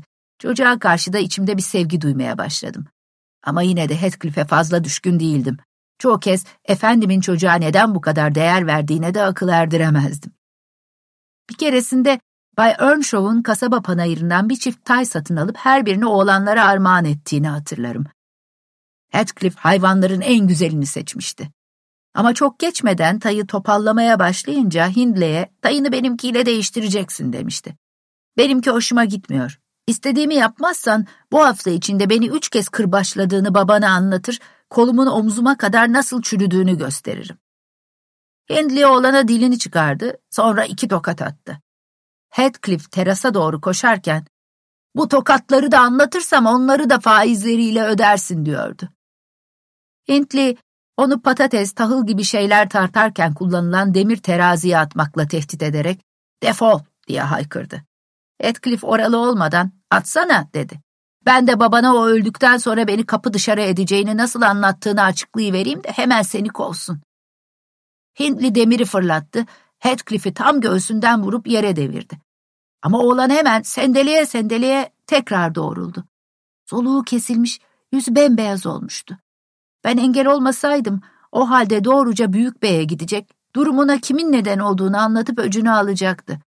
Hindley, öyleyse Altay'ımı sersem dedi. Dilerim bu ata biner de kafanı kırarsın. Babama da yaltaklan, nesi var nesi yoksa al. Sonra da şeytanın arka bacağı olduğunu göster ona. İşte o zaman senin ne mal olduğunu anlasın da beynini dağıtsın. Heathcliff tayı kendi ağırına götürmek için çözmeye girişti. Hindley onu bir itişte tayın ayaklarının dibine yuvarladı ve bütün gücüyle koşup oradan uzaklaştı. Yara berelerin suçunu taya yüklemeye Heathcliff'i hemen razı ettim. O istediğine kavuşmuştu ya, bundan sonra ne denirse denilsin umurunda değildi. Böylesi olaylardan o kadar az yakınırdı ki, onun sahiden kinci olmadığına inanmaya başlamıştım. Fakat siz de göreceksiniz ya, bu konuda tamamen aldandım. Zamanla Bay Earnshaw çökmeye başladı. Aslında epey hareketli, sağlam bir adamdı ama ansızın gücü tükeni vermişti. Gün geçtikçe epey geçimsiz bir adam olup çıktı. Yok yere öfkeleniyor, sözlerinin dinlenmediğinden azıcık kuşkulansa küplere biniyordu. Onun haberi olmadan tek kelime edilecek diye ödü kopuyor, kıskançlıktan kıvranıyordu. Heathcliff'i seviyor diye herkesin çocuktan nefret ettiği, ona bir fenalık yapmak istediği fikri de nasılsa aklına yerleşip kalmıştı. Ama bu da çocuğun aleyhine olmuştu çünkü aramızdaki yumuşak yürekliler büyük beyi üzmemek için çocuğa dostluk gösteriyorlardı. Bu yakınlık gösterisi de çocuğun şımarmasına, kibirlenmesine neden oluyordu. Fakat yine de başka çare yoktu. Birkaç kez babası yakındayken Hindli'nin oğlana çıkışmaya kalkması ihtiyar adamı hayli öfkelendirmişti. Oğlunu dövmek için bastonunu eline almış, vuramayınca da öfkeden titremişti. Sonunda bir gün bölgenin papazı Hindley'in koleje gönderilmesini önerdi. Bay Earnshaw da gönülsüzce kabul etti. Hindley işe yaramazın biridir dedi. Nereye giderse gitsin adam olmaz. Artık huzura kavuşacağımızı umacak kadar safmışım. Büyük beyin iyi niyeti yüzünden kötülük gördüğünü düşünmek bana acı veriyordu. Onun sadece ev halkı arasındaki anlaşmazlıklar nedeniyle hastalandığını düşünüyordum. O da böyle düşünüyordu ama gerçekte tedavisi olmayan bir hastalığa yakalanmıştı. Catherine, Heathcliff'e gereğinden fazla düşkündü. Ona verebileceğimiz en büyük ceza Heathcliff'ten ayrı tutmaktı. Öyleyken yine de içimizde bu çocuk yüzünden en fazla azarlanan da oydu. Oyun oynarken evin küçük hanımı olmaktan hoşlanırdı. Arkadaşlarına yerli yersiz tokatlar atar, emirler yağdırırdı. Bay Earnshaw çocuklarının şakalarından anlamazdı. Onlara karşı sürekli çok katı, çok ciddi davranırdı. Catherine cesur bakışlarıyla hepimize meydan okur cevap yetiştirirdi. Joseph'in dindarca lanetlemelerini alaya alır, bana tuzaklar kurar. Babasının en fazla nefret ettiği şeyi yapmaktan çekinmezdi. Aslında onun acımasızlığı yapmacıktı. Ama babası bunun doğruluğuna inanmıştı. Bütün gün akla gelen her fenalığı yaptıktan sonra kimi geceler kendini bağışlatmak için uysal bir tavırla babasına sokulurdu. İhtiyar adam o zaman, hayır Keti derdi, seni sevemem. Sen abiyinden de betersin. Hadi yavrum git dua et. Sanırım annenle ben seni dünyaya getirdiğimize pişman olacağız. İlk zamanlar bu sözler kızcağızı ağlatırdı ama sürekli hor görülünce buna da alıştı. Dert etmez hale geldi. En sonunda Bay Earnshaw'un dünya üzerindeki sıkıntılarının sona ereceği zaman da geldi. Bir Ekim akşamı ocak başındaki koltuğunda otururken sessizce ölüverdi. Joseph mumu alıp yüzüne baktı. Mumu yerine koyarken fena bir şeyler olduğunu anlamıştım. Çocukları kollarından tutup fısıldayarak sessizce yukarı çıkmalarını, Joseph'in işinin olduğunu söyledim. Biz engel olmaya fırsat bulamadan Catherine kollarını babasının boynuna dolayıp ben önce babama iyi geceler dileyeceğim dedi. Zavallı çocuk uğradığı kaybı hemen fark etmişti. Havası çıktığınca bağırdı. Aha babam ölmüş Heathcliff, babam ölmüş. İkisi birden bir ağlama tutturdular. Benim acı çığlıklarım onlarınkine karışıyordu. Joseph bu kadar feryat etmemizin yararsız olduğunu söylüyordu. Bana da hemen mantomu üzerime geçirip doktorla papazı çağırmak için çıkmamı söyledi. Yağmur altında gittim doktoru getirdim. Papaz da sabahleyin uğrayacağını söyledi. Hindley cenaze töreni için okuldan geri döndü. Bizi şaşırtan bir şey oldu. Yanında karım diye tanıttığı biri de vardı. Kadın kimin nesiydi, nerede doğmuştu bunları bize hiç açıklamadı. Kadının parasının da bir ailesinin de olmadığı belliydi. Zaten öyle olmasa küçük bey evlendiğini babasından saklamazdı. Kadın evde huzursuzluk yaratacak biri değildi.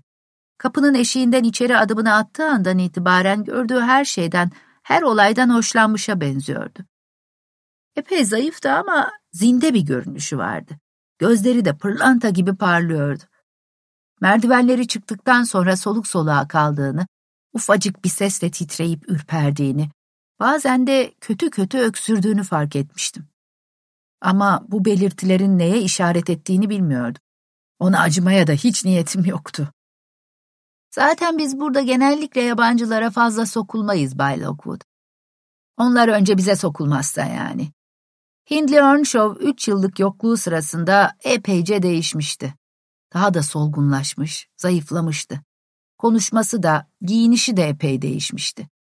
Daha eve geldiği gün Joseph'le bana bundan sonra mutfağın arka kısmına yerleşmemizi, tüm evi ona bırakmamızı söyledi. Artık evin beyi oymuş. Genç kadın yeni akrabaları arasında bir de kız kardeşin bulunmasına önceleri çok sevinmiş gibiydi. Catherine'le sürekli gevezelik ediyor, onun saçını okşuyor, onunla beraber sağa sola koşturuyor, sık sık da ona armağanlar veriyordu. Derken bu sevgi de hızla sönüverdi. Kadın hırçınlaşınca Hindley'in zorbalığı da arttı. Sabahtan kırlara kaçıp gün boyu orada kalmak Heathcliff ve Catherine'in en büyük eğlencelerinden biriydi. Sonradan alacakları cezaya da gülüp geçirecek bir şey gözüyle bakıyorlardı. Ben de birçok kez çocukların her geçen gün biraz daha kötüye gittiklerini görerek ağlamıştım. Fakat tek kelime bile edemiyordum. Bir pazar akşamıydı. Ya çok gürültü yaptıkları için ya da basit bir kabahat yüzünden odadan dışarı atılmışlardı. Onları yemeğe çağırmak üzere aradığımda hiçbir yerde bulamadım. Evin her yerine, bahçeye, ahırlara baktık, görünürlerde yoklardı. Nihayet Hindley de öfkeyle bize kapıları sürgülememizi, o gece hiç kimsenin çocukları içeri almamasını söyledi.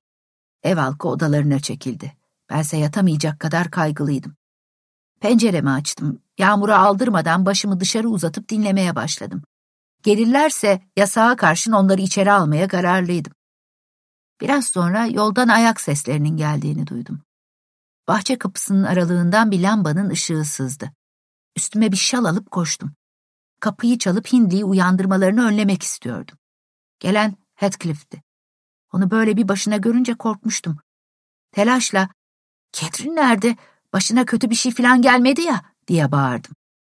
Heathcliff, o Trash Cross malikanesinde, dedi. Ben de orada kalacaktım fakat beni davet etme nezaketini göstermediler. Öyle bir azar yiyeceksin ki, dedim. Zaten azar işitmeden rahat edemiyorsunuz. Trash Cross malikanesine kadar neden gittiniz? Önce şu ıslak giysilerimi çıkarayım, ondan sonra sana her şeyi anlatırım. Bey'i uyandırmamaya dikkat etmesini söyledim. Heathcliff anlatmaya devam etti. Hetty ile ben şöyle rahatça dolaşmak için çamaşırhaneden dışarı kaçmıştık. Derken malikanenin ışıklarını gördük. Oraya kadar gidip bir bakmak istedik. Acaba Linton ailesinde de anne ile baba ocak başında eğlenirken çocuklar bir köşede titreye titreye oturuyor mu diye merak ediyorduk. Onlar uslu durdularsa sizin gibi cezayı hak etmemişlerdir dedim. Saçmalama Neli. Tepeden malikaneye kadar sürekli koştuk. Ketrin yalın ayak olduğu için koşarken ayak tabanları mahvoldu. Yarın onun ayakkabılarını bataklıkta araman gerekecek. Çalılıkların arasından bir gedik bulup geçtik. Dar bir patikadan yürümeye başladık. Salonun penceresinin altındaki çiçeklerin arasından pencereye uzandık. Perdeler yarı yarıya çekiliydi. Görebildiğimiz kadarıyla içerisi çok güzeldi. Kırmızı halı serili çok göz alıcı bir yerdi. Kırmızı kumaşla kaplı koltuklar, masalar, kenarlarında yaldızlı işlemeler olan bembeyaz bir tavan, ortasında da gümüş zincirlerden sarkan bir avize. İhtiyar Bay Linton'la Bayan Linton orada değillerdi. Edgar'la kız kardeşi Isabella vardı. Isabella odanın bir köşesinde kendini yere atmış, avazı çıktığınca bağırıyordu. Edgar da ocağın başında durmuş sessizce ağlıyordu. Halının ortasında küçük bir köpek vardı. O da kuyruk sallayarak havlıyordu. Kavganın sebebi köpekmiş. Köpeği önce kimin seveceği konusunda anlaşamamış, sonra da ikisi birden vazgeçip ağlamaya başlamışlar. Bu ana kuzularıyla bir güzel eğlendik. Catherine'in istediği bir şeyi benim almaya kalkıştığımı hiç gördün mü? Ya da birimizin odanın bir köşesinde, diğerimizin öteki köşesinde ağlayıp yakınmakla vakit geçirdiğimizi gören var mı? Bana binlerce hayat bağışlasalar, buradaki durumumu Trash Cross malikanesindeki Edgar Linton'ın yeriyle değişmeye razı olmam. Sus bakayım diye araya girdim. Catherine'in neden orada kaldığını hala anlatmadın Heathcliff. Güldük dedim ya diye yanıtladı. Linton'lar bizim sesimizi duymuş. İkisi birden kapıya koştu. Derken önce bir sessizlik oldu, sonra bir feryattır koptu. Ah anne, anne, ah anne gelin buraya, ah baba ah diye bağırışmaya başladılar. Biz de onları biraz daha korkutmak için daha korkunç sesler çıkarmaya başladık. Fakat birisinin sürgüleri çektiğini duyunca kendimizi aşağı attık. Hemen kaçmamızın doğru olacağını düşünüyorduk. Ben Catherine'i elinden tutmuş hızlanmaya zorluyordum. Ansızın yere yıkılıverdi. Köpeği ardımızdan salmışlar. O da Catherine'i ayak bileğinden yakalamıştı. Korkunç hırıltılarını da duyuyordum. Catherine bağırmadı ama ben haykırdım. Sonra bir taş alıp köpeğin ağzına soktum. Bütün gücümle boğazından aşağı itmeye çalıştım. Derken bir uşak elinde feneriyle göründü. Sıkı tut, sinsi, sıkı tut diye bağırdı. Sonra sinsinin ne yakaladığını görünce sesi değişti. Köpeğin soluğu kesilmişti. Koca pembe dili bir karış dışarı çıkmıştı. Dudaklarında köpüklü ve kanlı salyalar vardı. Adam Catherine'i kucaklayıp içeri götürdü. Ben de lanetler, küfürler savurarak arkalarından gittim. Linton kapının ağzından ''Ne avladınız Robert?'' diye sordu. Uşak ''Sinsi küçük bir kız yakaladı efendim.'' dedi. Sonra ''Burada bir de oğlan var.'' diyerek beni kolumdan kavradı. Bu alçaklar kesin hırsızlığa gelmişlerdir. Şimdi onlara güzel bir şölen vereceğim. Hadi John, sen kapıların zincirlerini tak. Sinsiye biraz su ver Jenny. Bir yargıcın evinde, üstelik kutsal günde soygun ha. Bunların hiç utanmaları yok mu? Edgar Linton bizi merakla şöyle bir süzdükten sonra çok şükür tanıdı. Biliyorsun başka yerde fazla karşılaşmasak bile kilisede karşılaşıyoruz onlarla. Annesine Earnshaw'ların kızı bu diye fısıldadı. Bak köpek onu nasıl da ısırmış. Ayağı nasıl da kanıyor. Annesi, Earnshaw'ların kızı mı dedin? Olamaz diye bağırdı. Öyle bir kız bir sokak çocuğuyla dağda bayırda dolaşır mı hiç? Bay Linton beni bırakıp Catherine'e dönmüştü. Kızım bu arkadaşı nereden buldun? Ha anladım. Komşumun vaktiyle Liverpool'dan getirdiği çocuk bu iddiaya girerim. Ya Hintli ya da Amerika'dan, belki de İspanya'dan sürülmüş bir yumurcak. İhtiyar kadın, kimin nesi olursa olsun fena bir çocuk, dedi. Catherine genç bir hanımefendiydi. Ona karşı takındıkları tavırla bana karşı takındıkları tavır arasında kesinlikle büyük bir fark olmalıydı. Derken hizmetçi bir tas dolusu ılık su getirdi, Catherine'in ayağını yıkadı. Bay Linton da bir ilaç hazırladı. Isabella kucağına bir tabak bisküvi boşalttı. Edgar ise ağzı bir karış açık uzaktan olanları izlemeye dalmıştı. Daha sonra Catherine'in o güzel saçlarını kurulayıp taradılar. Ona bir çift kocaman terlik verdiler. Ocak başına götürdüler. Oğlanın üstünü örtüp ışığı söndürürken, bu işin sonunda senin sandığından daha büyük şeyler çıkacak, dedim. Sen adam olmazsın Heathcliff. Bay Hindley de sana kim bilir daha neler yapacak, göreceksin. Sözlerim ne yazık ki epey doğru çıktı. Bu serüven Earnshaw'u küplere bindirmişti. Ertesi gün Bay Linton işleri düzeltmek için bizi ziyarete geldi. Bizim küçük beye ailesini çekip çevirme konusunda bir ders verdi. Heathcliff'i kırbaçlamadılar. Fakat Catherine'le tek kelime bile konuşursa hemen kapı dışarı edileceğini söylediler. Catherine, Trashcross malikanesinde Noel'e kadar yani beş hafta kaldı. Bu süre içinde ayak bileği tamamen iyileşmiş, hal ve tavırları da epeyce düzelmişti. Hanım da onu sık sık ziyarete gidip güzel giysilerle, gururunu okşayacak sözlerle tekrar kendine getirme işine girişmişti. Catherine de bunu seve seve kabul etmişti. Her seferinde hepimizin soluğunu kesecek bir telaşla eve dalan küçük vahşi yerine çok ağır başlı bir hanımefendi olarak geri döndü. Catherine iş yapmadan evde oturmak yüzünden bembeyaz olan ellerini gözler önüne sererken ''Heathcliff yok mu?'' diye sordu. Hindley keyifle ''Heathcliff, ortaya çıkabilirsin. Buraya gel de diğer uşaklar gibi sen de Catherine'e hoş geldin de.'' diye bağırdı. Heathcliff gün boyu çalışmaktan kirpas içinde kalmış bir halde geldi. Catherine, arkadaşının saklandığı yerden çıktığını görünce koşup onunla kucaklaştı. Yanaklarını bir saniyede yedi sekiz kez öptü. Sonra duraladı. Biraz gerileyip bir kahkaha atarak, ''Ha, sen simsiyah olmuşsun böyle. Amma öfkeli görünüyorsun. Çok garipsin. Çok da durgunsun. Ama ben Edgar'la Isabella Linton'a alıştığım için seni böyle görüyorum herhalde. Heathcliff, beni unuttun mu yoksa?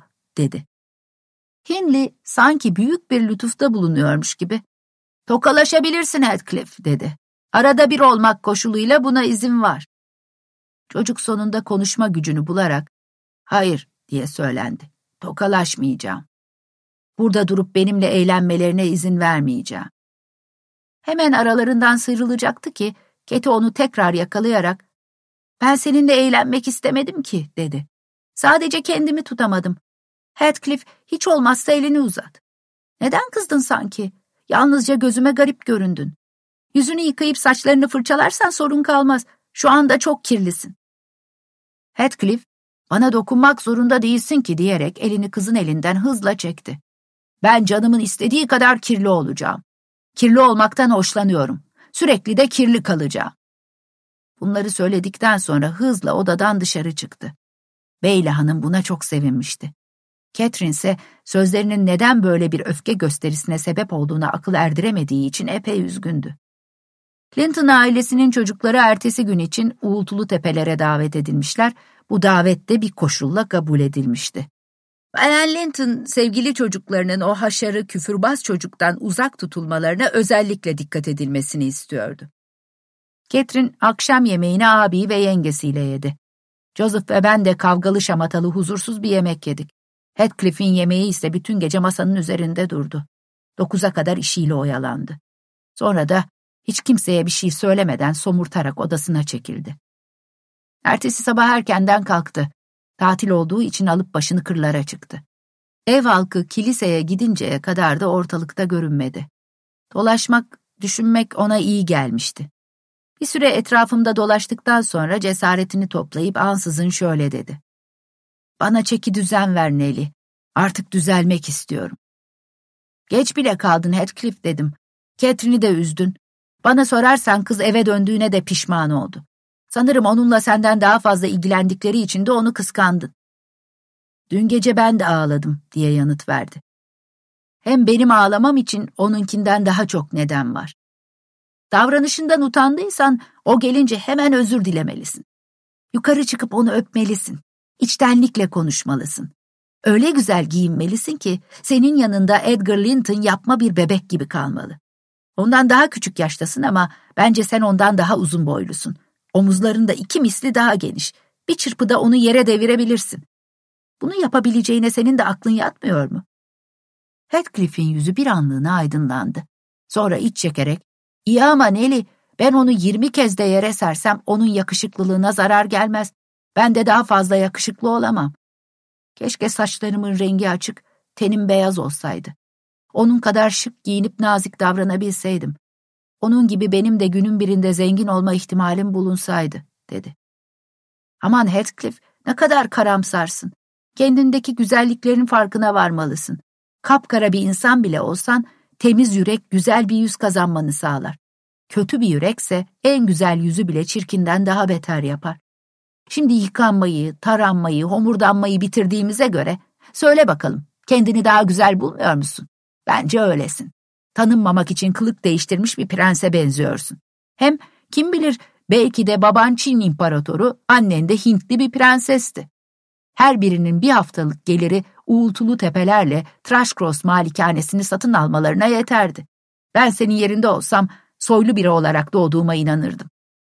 Bunları duyan Heathcliff'in de yüzündeki acı kayboldu. Çok sevimli bir hal almaya başladı. Derken yokuşu çıkıp avluya giren bir arabanın sesi konuşmamızı böldü. Tam vaktinde o pencereye ben de kapıya koştuk. Linton'ların pelerinler, kürkler içinde aile arabalarından, Earnshaw ailesinin ise atlarından inişlerini izledik. Catherine çocukların ikisini de ellerinden tutup eve aldı ve doğruca ateşin başına götürdü. Çocukların beyaz yüzleri hemen renklenmişti. Heathcliff mutfağın kapısını açmaya çalışırken Hindli diğer yandan kapıyı açıverdi, yüz yüze geldiler. Bey onu böyle temiz, neşeli görünce şaşırdı. Çocuğu geriye itti, öfkeli öfkeli Joseph'a ''Bu çocuğu odaya yaklaştırma, yemeğin bitimine kadar tavan arasında kalsın.'' dedi. Yoksa bir dakika onlarla yalnız kalırsa pastaları avuçlayıp meyveleri aşırmaya kalkışır. Ben de hayır efendim yanılıyorsunuz diye yanıt vermeden edemedim. O hiçbir şeye dokunmaz. Hindli hiddetle karanlık çökmeden önce onu bir kez daha aşağıda yakalarsam elimden kurtulamaz. Defol serseri. Şimdi de sıra züppeliye mi geldi? Dur bak ben o havalı bukleleri bir yakalayayım da gör nasıl çeke çeke uzatacağım diye bağırdı. Edgar Linton kapıdan içeri süzülerek zaten saçları yeterince uzun diye söze karıştı. Acaba başını ağrıtmıyor mu? Tay püskülü gibi gözlerinin üstüne düşmüş. Çocuk bu sözleri hakaret niyetine söylememişti ama Heathcliff'in sert kişiliği buna katlanmasına izin vermedi. Elinin altındaki ilk şeyi yani sıcak elma ezmesi dolu bir kaseyi tuttuğu gibi çocuğun yüzüne fırlattı. O da öyle bir feryat kopardı ki Catherine ile Isabella telaşla oraya koştular. Hindley Earnshaw suçluyu hemen yakalayıp odasına götürdü. Orada öfkesini bastırmak için epey çabalamış olmalı ki yüzü kıpkırmızı soluğu kesilmiş halde geri döndü. Ben de bulaşık bezini aldım. Söze karıştığı için bu cezayı hak etmiş olduğunu düşündüğümden Edgar'ın yüzünü gözünü temizlemeye başladım. Kız kardeşi evlerine gitmek için ağlamaya başladı. Catherine de hepimiz adına epey utanmış, üzülmüştü. Edgar Linton'a onunla konuşmamalıydın diye çıkıştı. Öfkeliydi. Şimdi sen ziyaretin tadını kaçırdın, onu da kırbaçlayacaklar. Onun kırbaçlanmasını asla istemem. Yemek de yiyemeyeceğim. Onunla neden konuştun Edgar?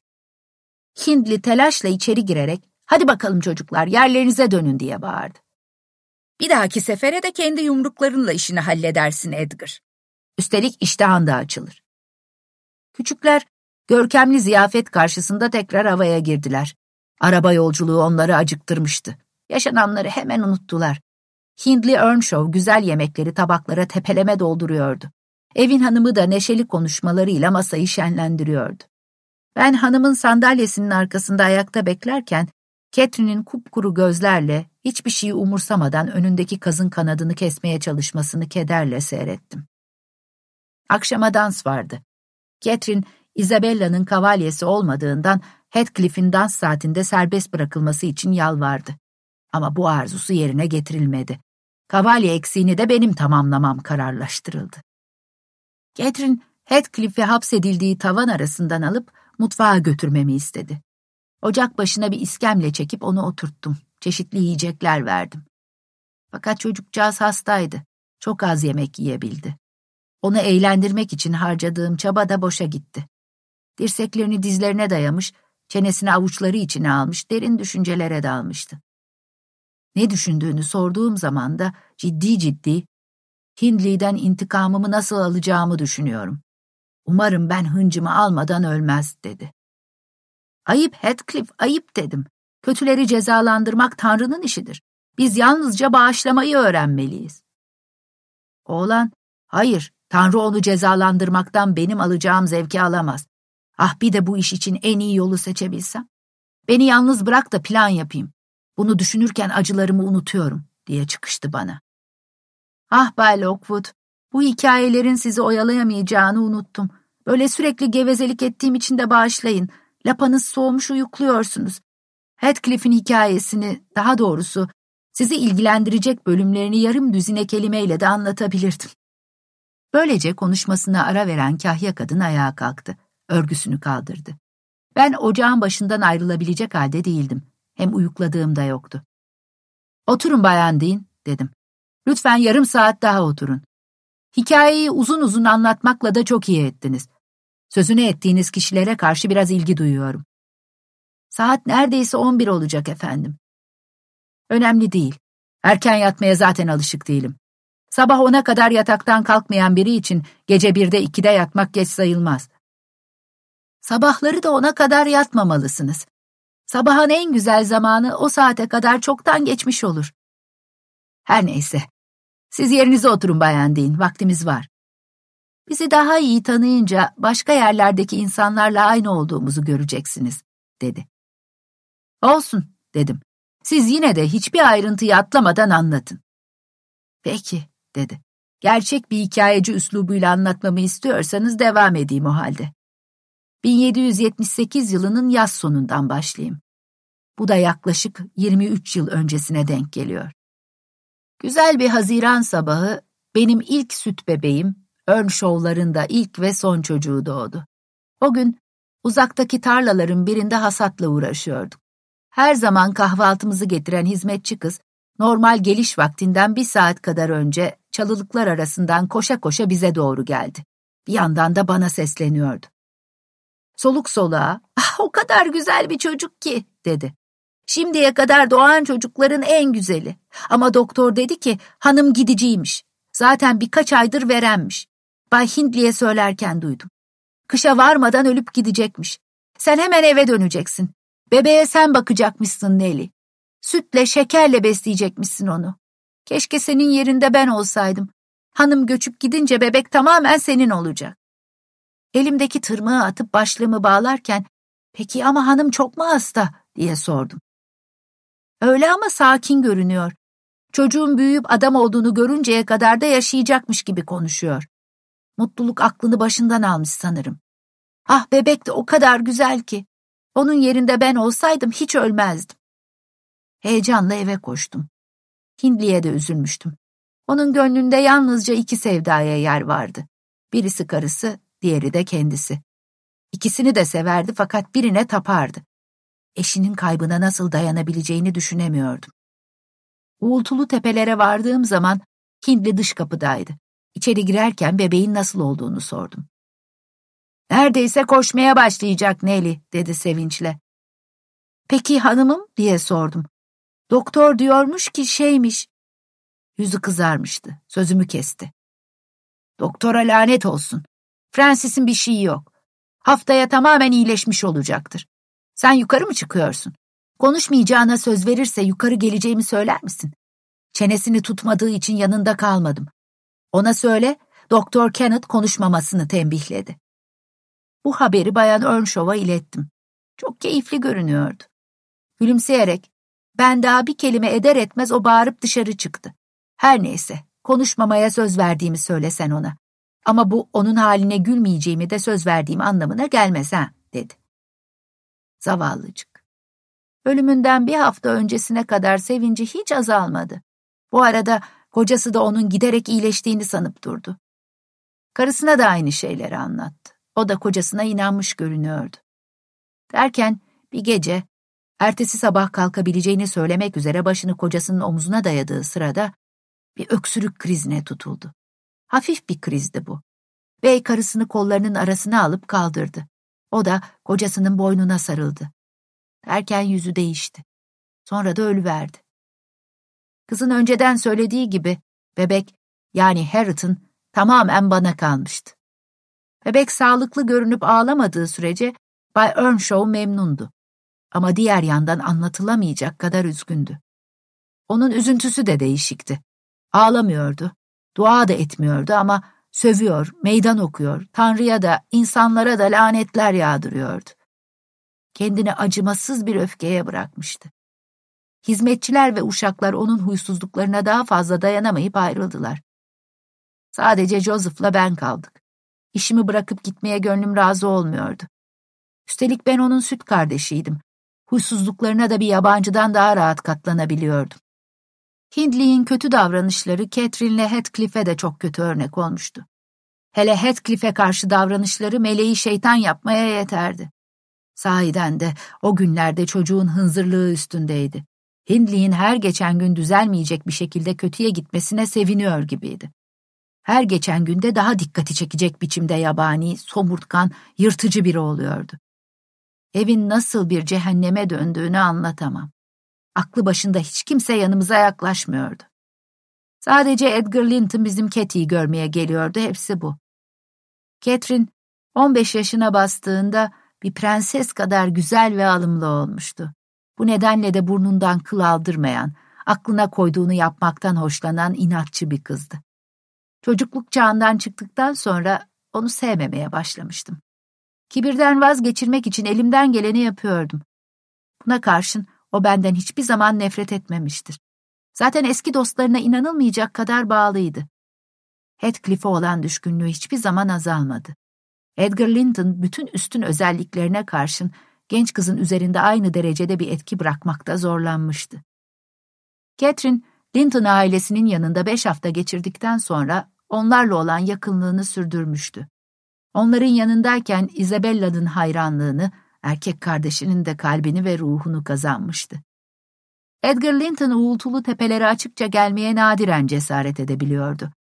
Hindley Earnshaw'un kötü onda korku uyandırıyordu. Onunla karşılaşmaktan korkuyordu. Fakat yine de biz onu elimizden geldiğince kibar bir şekilde ağırlamaya çabalıyorduk. Bey de onun niyetini bildiğinden canını sıkmaktan kaçınırdı. Bir gün öğleden sonra Hindley evden gitmişti. Heathcliff de bunu fırsat bilip çalışmayı bıraktı. O sıralarda 16 yaşına basmıştı herhalde. Yakışıklı sayılırdı ama üzerinde bir sevimsizlik vardı. Sabahın erken vakitlerinden başlayıp geç vakitlere kadar süren ağır işler yüzünden öğrenme hevesi, kitap sevgisi, bilgi ihtiyacı sönmüştü. Çocukluğunda yaşlı Bay Earnshaw'un iyiliği sayesinde edindiği üstünlük duygusu da silinip gitmişti. Zamanla dış görünüşü de ruhundaki bozukluklara uygun bir hal aldı. Dimdik yürümeyi bıraktı. Bakışlarındaki merak azaldı. İçine kapanıklığı giderek arttı. Catherine'le olan arkadaşlığını işlerden arta kalan zamanlarda sürdürüyordu. O gün de hiçbir iş yapmayacağını söylemek için eve gelmişti. Ben Catherine'in giyinmesine yardım ediyordum. Kızcağız oğlanın aklına esip işini yarıda bırakacağını hiç düşünmemiş, gün boyu evde yalnız olacağını düşünerek Edgar'a da abinin evde bulunmadığını bildirmenin yolunu bulmuştu. O sırada konuğunu karşılamaya hazırlanıyordu. Heathcliff, Cathy, bugün öğleden sonra işin var mı? diye sordu. Bir yere çıkacak mısın? Hayır, yağmur yağıyor. Öyleyse bu elbiseyi niye giydin? Umarım gelecek kimse yoktur. Küçük hanım kekeleyerek, bildiğim kadarıyla yok, dedi. Ama sen bu saatte tarlada olmalıydın Heathcliff. Yemek molası biteli bir saat oldu. Senin gittiğini sanıyordum. Heathcliff, Hindli uğursuzu bizi nadiren yalnız bırakıyor diye karşılık verdi. Bugün başka iş yapmayacağım. Senin yanında kalacağım. Heathcliff ocağın başına geçip oturdu. Catherine kaşlarını çatıp bir an düşündü. Davetsiz konuk içinde bir açık kapı bırakmak gerektiğini anlamıştı. Biraz sessizlikten sonra Isabella ile Edgar Linton bugün öğleden sonra buraya geleceklerini söylemişlerdi dedi. Gerçi bu yağmurda gelebileceklerini sanmıyorum. Yine de gelirlerse yok yere azar işitmeni istemem. Heathcliff, Ellen'a emir ver, onlara işinin olduğunu söyleyiversin. O acınacak ahmak arkadaşların yüzünden bana yüz çevirme Keti. Bazen dayanamayıp onlara, dedi. Catherine kaygılı bir tavırla, onlara ne olmuş ki, diye sordu. Sonra başını hızla yana çevirdi, ellerimden uzaklaştırarak, aynı eli saçımı dümdüz ettin, bukle diye bir şey kalmadı. Bu kadar yeter beni rahat bırak. Senin dayanamadığın şey nedir Heathcliff söylesene. Hiç, sadece şu takvime bakıver. Heathcliff bunu söylerken pencerenin yanındaki duvarda asılı duran kağıt parçasını gösterdi. Çapraz işaretliler Linton'larla geçirdiğin, noktalılarsa benimle geçirdiğin geceleri gösteriyor. Görüyor musun? Her günü işaretledim. Catherine hırçınlıkla, evet ama bu çok saçma bir şey. Hem ne anlama geliyor? Diye mırıldandı. Ne olacak? Benim her şeyi fark ettiğimi gösteriyor. Catherine iyice bunalmış halde, ben sürekli seninle mi oturacaktım? Bundan ben ne kazanacağım? Sen benimle ne konuşacaksın? Beni eğlendirmek için söylediğin sözlere, yaptığın hareketlere bakılırsa senin bir dilsizden ya da bir bebekten farkın yok, diye söylendi. Heathcliff şaşırarak, ama şimdiye dek benim az konuştuğumu ya da yanında olmamdan hoşlanmadığını hiç söylememiştin Keti, diye bağırdı. Pek bir şey bilmeyen, doğru dürüst konuşmayan biriyle oturulunca dostluk yapılmış olmuyor. Oğlan ayağa kalktı fakat duygularını daha fazla açıklamaya zaman bulamadı. Taşlıkta nal sesleri duyulmuştu. Derken Edgar Linton kapıyı usulca vurup içeri girdi. Hiç ummadığı bir sırada çağrılmış olmanın verdiği sevinçle yüzü ışıldıyordu. Biri içeri girip diğeri çıkarken Catherine'in de ikisi arasındaki farkı anlamış olduğuna şüphe yoktu. Bu fark, kuru çorak bir arazi ile güzel bir vadi arasındaki fark gibiydi. Yeni gelenin sesi de Selamlayışı da diğerininkinden bambaşkaydı. Uysal tatlı bir konuşması vardı. Bana şöyle bir baktıktan sonra, çok erken gelmedim ya diye sordu. Ben tabakları silmeye, çekmeceleri düzeltmeye koyulmuştum. Catherine, hayır diye yanıtladı. Bir süre sonra Hindley Earnshaw'un dut gibi sarhoş döndüğünü gördüm. Evi tepemize yıkacak haldeydi. Haber vermek için içeri girdiğimde Catherine ile Edgar'ın arasındaki samimiyetin arttığını fark ettim. Artık arkadaşlık perdesi kalkmış, birbirlerine aşık olduklarını söylemiş gibiydiler. Hindley'in geliş haberi Edgar'ı hemen atına atlamaya, Catherine'i de odasına kaçmaya zorlamıştı. Ben de küçük Harriet'ını sakladım. Ardından Earnshaw'un av tüfeğindeki fişekleri boşaltmaya gittim. Çünkü sarhoşken ne yapacağı belli olmazdı. Sonra Catherine yanıma geldi ve bugün Edgar Linton bana evlenme teklif etti. Ben de teklifini kabul ettim Nelly. Sence iyi mi yaptım kötü mü dedi. Edgar'ı seviyor musun diye sordum. Elbette seviyorum dedi. Ne de olsa Heathcliff'le evlenemem. Onun hiç parası yok. Evlenirsek ikimiz de yoksul insanlar oluruz. Tam o anda bir gürültü duyduk. Meğer Heathcliff pencerenin hemen dışında oturuyormuş ve konuştuklarımızı duymuş. Şimdi de kalkmış gidiyordu. Heathcliff onu ne kadar çok sevdiğimi asla bilmeyecek, dedi Catherine üzüntüyle. Onu yakışıklı olduğu için değil, bana benzediği için seviyorum. Onun ruhuyla benimki aynı hamurdan. Edgar'ınki ise benimkinden oldukça farklı. Heathcliff o akşam gelmedi. Onu aradık ama hiçbir yerde bulamadık. Ve evden ayrıldığını düşünmeye başladık. Gece yarısına doğru hepimiz otururken fırtına olanca şiddetiyle uğultulu tepelerin üstüne yüklendi. Şimşek evin bir köşesindeki ağacı ikiye böldü. Kocaman bir dal kiremitlerin üzerine devrildi. Bacanın bir kısmı yıkıldı. Mutfaktaki ocağın içine taşlar, tuğlalar dökülmeye başladı. O fırtına gecesinden sonra Heathcliff'ten hiç haber alınamadı. Bir gün Catherine beni kızdırıp damarıma basınca oğlanın kaybolmasına onun neden olduğunu söyleyiverdim. Bunun böyle olduğunu o da biliyordu. O günden sonra da sıradan bir hizmetçiye söylenmesi gereken sözlerin dışında benimle tek kelime konuşmadı. Ta ki Edgar Linton'la evlenene kadar. Hiç istemediğim halde beni de uğultulu tepelerden ayrılıp onunla birlikte gitmeye razı ettiler. Kahya kadın hikayenin burasında ocak rafındaki saate göz attı. Saatin bir buçuk olduğunu görünce şaşırdı. Bir saniye daha kalamayacağını söyledi. Doğrusu ben de hikayenin sonunun daha sonraya bırakılmasını istiyordum. Biraz hastaydım, üşütmüştüm. Birkaç gün odamdan hiç çıkmadan dinlendim. Anlattığı olayların hemen hepsi aklımdaydı. Hikayesinin erkek kahramanı kaçıp gitmiş, üç yıl ondan bir haber alınamamıştı. Hikayenin kadın kahramanı ise evlenmişti. Ertesi akşam çıngırağı çaldım. Alan Dean geldi. İlacınızı almanıza daha yirmi dakika var efendim, dedi. Boş ver şimdi ilacı, dedim. Ben Heathcliff'in hikayesine devam etmeni istiyorum. Nerede kalmıştık? Hah, hatırladım. Catherine'le birlikte Trashcross malikanesine gelmiştim. Edgar ve Catherine'in arası genelde iyiydi. Catherine'in arada bir üzgün, sessiz durduğu zamanlar oluyordu. Ama onların mutlu olduklarını, günden güne de mutluluklarının arttığını rahatça söyleyebilirim. Sonunda Catherine hamile de kaldı. Bir gün kapı çaldı. Nelly orada mısın diyen bir ses işittim. Ses tonu yabancıydı ama adımın söylenişinden bu sesin pek de yabancı olmadığı belliydi. Konuşanın kim olduğunu anlamak için kapıya gittim. Kapıdaki adamın yanakları çöküktü. Suratının yarısı sakalla örtülmüştü. Kaşları inikti, gözleri iyice çukura gömülmüştü. Bakışları da kararlıydı. Bu gözleri en sonunda anımsadım. Heathcliff, demek geldin, döndün ha. Sahiden sen misin? diye bağırdım. Evet benim, dedi. Gözlerini benden ayırıp yukarı, ay ışığını yansıtan, içeriden hiç ışık sızdırmayan pencerelere baktı. Evdeler mi? diye sordu. Onunla, yani hanımınla birkaç kelime konuşmak istiyorum. Git Gimmerton'dan gelen birinin kendisini görmek istediğini söyleyiver. Bay Linton'la Bayan Linton'un oturduğu salona girince içeri girmeye tereddüt ettim önce. En sonunda şamdanları yakayım mı diye sormak bahanesiyle girmeye karar verdim. Kapıyı açtım. Pencerenin önünde yan yana oturuyorlardı. Gimmerton'dan gelen biri var, sizi görmek istiyor hanımefendi diye mırıldandım. Catherine, ne istiyormuş diye sordu. Sormadım, dedim. Pekala sen perdeleri kapat Nelly, dedi. Sonra da çayı getir, ben hemen gelirim. Salondan çıktı. Edgar laf olsun diye gelenin kim olduğunu sordu. Hanımın hiç beklemediği biri dedim. Heathcliff. Anımsayacaksınız efendim. Eskiden Bay Earnshaw'un yanındaydı. Ne? O serseri mi? O çiftlik yanaşması ha? diye bağırdı. Aman susun, sakın onu bu sıfatlarla anmayın beyefendi dedim. Hanım duyarsa pek üzülür.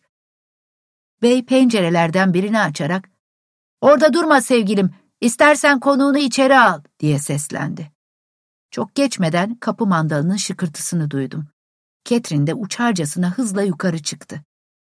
Kollarını kocasının boynuna dolayarak soluk soluğa ''Ah Edgar, Edgar!'' diye haykırdı. ''Ha Edgar sevgilim, Heathcliff geldi, sahiden geldi.'' Edgar bana dönerek ''Git yukarı gelmesini söyle.'' dedi. Aşağı inip Heathcliff'i buldum. Verandada içeri davet edileceğinden emin bir şekilde bekliyordu. Bir şey söylememe gerek kalmadan arkamdan geldi. Ben de onu beyimle hanımımın yanına götürdüm.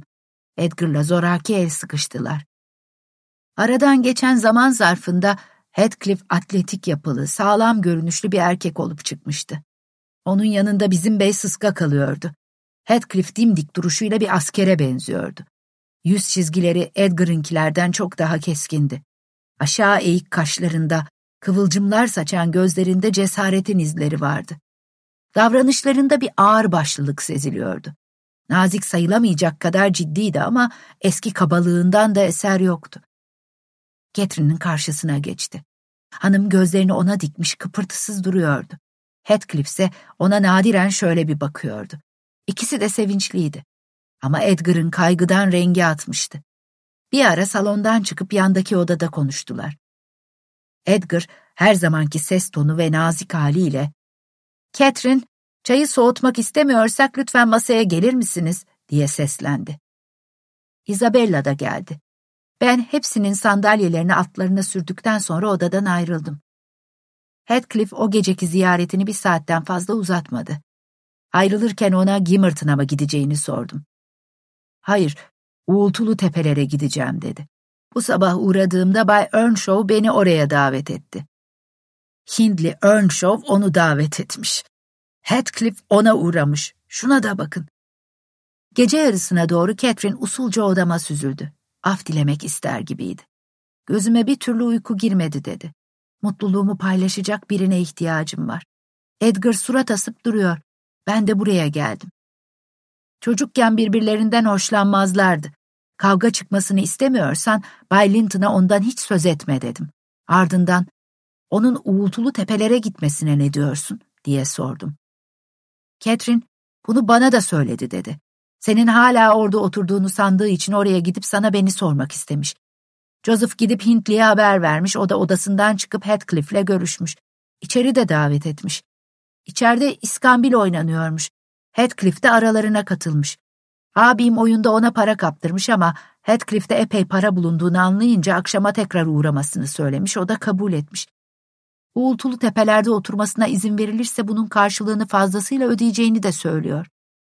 Heathcliff başlarda Thrushcross malikanesine sık sık uğramaktan çekiniyordu. Çocukluğundaki o içine kapanıklığı hala sürüyordu. Edgar Linton'ın huzursuzluğu biraz azalmıştı. Ama bu sefer de kardeşi Isabella Linton'ın konuğa ansızın yakınlık duyması sorunuyla karşı karşıyaydık. O zamanlar Isabella 18'inde çekici bir kızdı. Zeki ve duygusaldı. Çok da inatçıydı. Onu çok seven abi duygularını öğrenince şaşırmıştı. Soyu belirsiz bir erkekle hayatını birleştirmesinin getireceği alçalma, malının mülkünün böyle birinin eline geçme olasılığı Edgar'ın canını sıkıyordu. Ertesi gün komşu kasabada bir toplantı varmış. Edgar Linton buna katılmak zorundaydı. Heathcliff de onun yokluğunu fark etmiş olacak ki her zamankinden daha erken geldi. Catherine ile Isabella kütüphanede sessizce oturuyorlardı. Heathcliff'in pencerenin önünden geçtiğini görünce Isabella güldü. Heathcliff'i içeri buyur edip bir bahaneyle dışarı çıktık. Isabella ve ikisi epeyce baş başa sohbet ettiler. Birkaç hafta sonra da birlikte kaçtılar. Abi çok öfkelendi. Onu artık kardeşi olarak görmediğini söyledi. Bu sırada Catherine, beyin humması denilen hastalığa yakalandı. Edgar gece gündüz karısının başından ayrılmadı. Bozulmuş sinirlerin, sarsılmış bir aklın neden olabileceği çeşitli sıkıntılara sabırla göğüs gerdi. Saatler boyunca karısının yanında oturup onu izliyor, zamanla düzeleceğini umuyordu. Isabella evden kaçtıktan yaklaşık altı hafta kadar sonra kısa bir mektup göndererek Heathcliff'le evlendiğini haber verdi. Mektup epey kuru, soğuk görünüyordu ama altına kurşun kalemle yazılmış bir notta Isabella abiinden af diliyor, kendisini unutmamasını, yaptıklarına kızdıysa da bağışlamasını rica ediyordu. Bu mektup gelir gelmez Bay gittim. Kız kardeşinin bana Bayan Linton'ın hastalanmasından duyduğu üzüntüyü anlatan bir mektup yolladığını söyledim. Abini ne kadar özlediğine dair notundan da söz ettim. Bey, artık sonsuza kadar yabancıyız dedi. Beni sahiden sevindirmek istiyorsa evlendiği o alçak herifi bu ülkeden ayrılmaya ikna etsin. Bir süre sonra Catherine iyice ağırlaştı. Heathcliff'in adını sayıklamaya başladı. Sizin uğultulu tepelerde gördüğünüz Catherine o gece 12'ye doğru doğdu. Sıska mı sıska yedi aylık bir bebekti. İki saat sonra da annesi Catherine öldü. Bundan bir hafta sonra da Isabella'nın bir oğlan çocuk doğurduğu haberi geldi. Çocuk Linton adıyla vaftiz edildi. Catherine'in ölümünden altı ay sonra da Hindley Earnshaw uğultulu tepeleri terk etti. Öldüğünü duyduk ama başına neler geldiğini hiçbir zaman öğrenemedik. Keti 16 yaşına gelinceye kadar günler eskisi gibi güzel geçti. Küçük hanım Keti'nin doğum günlerinde eğlence düzenlemiyorduk çünkü o gün aynı zamanda hanımın da ölüm günüydü. Bir gün Heathcliff'in oğlu Linton'la bizim Keti'nin gizli gizli mektuplaştıklarını öğrendim. Keti ile gezmeye çıkmıştık. Sığırcık kuşlarının sürüler halinde gelip yuva yaptıkları yere bakmak istedi. Orada bir sürü mektup sakladığını görünce çok şaşırdım. İlk mektuplar ürkek bir ifadeyle yazılmıştı. Kısacıktı. Ama giderek uzun aşk mektupları haline geliyordu. Bir süre sonra Heathcliff, Linton'ı da yanına alarak bize geldi. Oğlunun Katie ile evlenmesini talep ediyordu. Bu arada Edgar Linton aniden hastalanmış, tıpkı Catherine gibi beyin humması denilen bir hastalığa tutulmuştu. Ama Bay Lockwood, Bay Linton mutluluk içinde öldü. En son kızının yanaklarını öperken, ben annenin yanına gidiyorum. Sen de bizim yanımıza geleceksin sevgili çocuğum diye mırıldandı. Cenaze töreni hızla bitirildi. Ardından Linton ve Catherine uğultulu tepelere taşındı. Heathcliff'in sinsi planını öğrenmem için Linton'ın ölmesini beklemem gerekiyormuş. Meğerse Catherine ve Linton'u evlendirerek Linton'ın ve Katie'nin üzerindeki tüm mallara el koymak niyetindeymiş. Linton'ın hasta olduğunu Katie'den gizlemiş. Linton kendisine ve Katie'ye ait tüm malları bir vasiyetname ile babası Heathcliff'e bırakmış. Artık uğultulu tepelerde sizin gördüğünüz üç kişi, Heathcliff, Harriton ve Katie kalmıştı. Bayan Dean'in anlattıkları burada bitti. Bu hikayeden epey etkilenmiştim. Yeniden uğultulu tepelere gitmek için sabırsızlanıyordum. Bu arada Bayan Dean, Katie'ye iletmem için bir mektup vermişti bana. Mektubu Harriton görmeden Katie'nin kucağına bırakıverdim. Bunu benim yazdığım bir mektup sanarak elinin tersiyle yere itti. Ben de mektubun eski kahyaları olan Bayan Dean'den geldiğini söyledim. Mektubu Harriton gördü ve öfkeyle kızın elinden kaptı. Bunu önce Bay Heathcliff'in görmesi gerektiğini söyledi. Keti mektubu Harriton'ın elinden aldı ve heyecanla okudu. Bir süre hiç konuşmadan oturduk. Sonra ben, Bayan Heathcliff, artık ben de sizi epey yakından tanıyorum. Bütün hikayenizi Bayan Dean'den dinledim dedim. Bu sözlerime çok şaşırdı. Bu arada içeri Heathcliff girdi. İyileşmiş görünüyorsun Lockwood, ne güzel diyerek elimi sıktı. Yakında buradan ayrılacağımı bildirmeye gelmiştim dedim. Önümüzdeki hafta Londra'ya gidiyorum. Evden ayrıldım. Atımla yokuş aşağı inerken ne kadar sıkıcı bir hayatları var diye düşündüm. Tam bir yıl sonra, yani 1802'de bir arkadaşımın çiftliğine gitmek üzere yola çıkmışken uğultulu tepelere gidip bakma isteği uyandı içimde. Yolumu değiştirerek üç saatlik bir mesafeyi göze alıp atımı sürdüm. Önce malikaneye uğrayıp Bayan Dean'i sordum ama bana onun da uğultulu tepelere taşındığını söylediler. Uğultulu tepelere vardığımda pencereden gördüğüm manzara şuydu. Masasının başında ders çalışan temiz giyimli bir delikanlı ve onun tepesinde dikilerek elini onun omzuna koymuş bir kadın. Mutfak kapısının önünde eski dostum Bayan Dean oturmuş, bir yandan örgü örüyor, bir yandan da şarkı söylüyordu. Beni görünce hemen tanıyıp ayağa kalktı. ''Ah Bay Lockwood, Hiç böyle habersiz gelinir mi? Sen buraya nasıl yerleştin Bayan Dean onu anlatsana, dedim. Zile ayrıldı. Bay Heathcliff de siz Londra'ya döndükten kısa süre sonra benim buraya gelmemi istedi. Aa, siz Heathcliff'in öldüğünü de duymadınız değil mi? diye sordu. Şaşkınca, Heathcliff öldü mü? diye bağırdım. Ne kadar oluyor öleli? Üç ay kadar oluyor. Fakat önce oturun, şapkanızı alayım da ondan sonra hikayeyi anlatırım size, dedi. Ardından bu tuhaf maceranın sonunu anlatmaya başladı. Siz gittikten 15 gün kadar sonra uğultulu tepelere çağrıldım. Keti'nin hatırına seve seve geldim. Onunla ilk karşılaşmamız beni hem epey üzdü hem de şaşırttı. Ayrıldığımızdan beri o kadar değişmişti ki. Bay Heathcliff beni buraya getirmesinin nedenlerini açıklamadı. Katie ve Harriton sürekli didişiyorlardı ama bir süre sonra Katie'nin halleri değişti. Delikanlıyı tek başına bırakmaz oldu. Bir gün öğleden sonra ben mutfakta çalışırken Katie yanıma gelip beyaz bir kağıda sardığı güzel bir kitabı bir kurdeleyle de bağladıktan sonra üstüne Bay Harriton Earnshaw yazdı. Benden bu armağanı sahibine vermemi istedi. Ona şunu da söyle dedi. Kabul ederse yanına gidip kitabı doğru okumasına yardım ederim. Fakat geri çevirirse ben de yukarı çıkacağım ve bir daha da kendisini hiç sıkmayacağım. Hanımımın meraklı bakışları önünde paketi götürdüm. Söylediklerini yineledim. Harriton önce hareketsiz kaldı, sonra paketi aldı. Keti de paketin hışırtısını duyunca geldi ve kuzeninin yanına oturdu.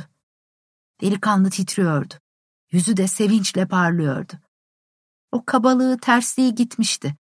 Böylece yakınlıkları giderek ilerledi. Biri seviyor, beğenmek istiyor, diğeri de sevilmek, beğenilmek arzusu duyuyordu. Onun için sonunda bu işi başardılar. Görüyorsunuz ya Bay Lockwood, Ketty'nin kalbini kazanmak epey kolaydır. Yemeklerimizi sürekli Bay Heathcliff'le yiyorduk. Çay yapmak, yemek dağıtmak gibi işlerde ev hanımlığı bana düşüyordu. Onun için sofrada bulunmak zorundaydım. Keti de çoğunlukla yanımda otururdu. Bir gün odaya girerken kulağına, dayının oğluyla fazla konuşma, onunla o kadar ilgilenmemeye dikkat et diye fısıldadım. Yoksa Bay Heathcliff'in canını sıkıp ikinize de kızmasına neden olursun. Olur, dedi. Ama Katie sofrada yaramazlıklar yaptı ve Harriet'ını güldürüp durdu. Ben kaşlarımı çattım. Katie bir an ciddileşir gibi oldu. Heathcliff'in yüzünü inceledi. Sonra döndü tekrar saçmalıklarına başladı. En sonunda Harriet'ın da dayanamadı, uğultulu bir kahkaha attı. Bay Heathcliff ürperdi. Bu arada Joseph içeri girip Bay Heathcliff'e artık burada kalamayacağını söyledi. Heathcliff çok şaşırdı. Nedenini sorduğunda Joseph asmalardan birkaçının yerinden söküldüğünü, bu durumun kendisi için dayanılmaz olduğunu söyledi. Heathcliff çok sinirlendi. Hangi alçak yaptı bunu diye gürledi. Katie de ben yaptım dedi. Kendi toprağıma biraz çiçek dikmeye hakkım var sanırım. Heathcliff, kendi arsam mı? Küstah kadın. Senin arsan toprağın filan yok diye bağırarak Ketty'nin üzerine yürüdü. Heathcliff'in siyah gözlerinde şimşekler çakıyordu. Ketty'yi lime lime edecekti az daha. Ama sonra bir anda gevşedi ve yapay bir soğukkanlılıkla Ketty'ye dönerek ''Beni böyle öfkelendirmekten kaçınmalısın.'' dedi. ''Yoksa günün birinde seni gebertirim. Hepiniz çıkın gidin, beni rahat bırakın.'' O akşamdan sonra Bay Heathcliff birkaç gün yemekte bizimle buluşmaktan kaçındı. Bir gece evdekiler yattıktan sonra onun aşağıya inip ön kapıdan çıktığını duydum. Geri döndüğünü duymadım. Gerçekten sabahliğinde dönmemişti. Nisan'daydık. Havalar iyi gidiyordu. Ben rahatça oturmuş ortalığı dolduran bahar kokularının başımın üstündeki masmavi göğün tadını çıkarmaya çalışıyordum. Bu sırada Bay Heathcliff'in geldiğini duydum. Ama her zamanki halinden o kadar farklıydı ki bir an durup yüzüne bakmaktan kendimi alamadım.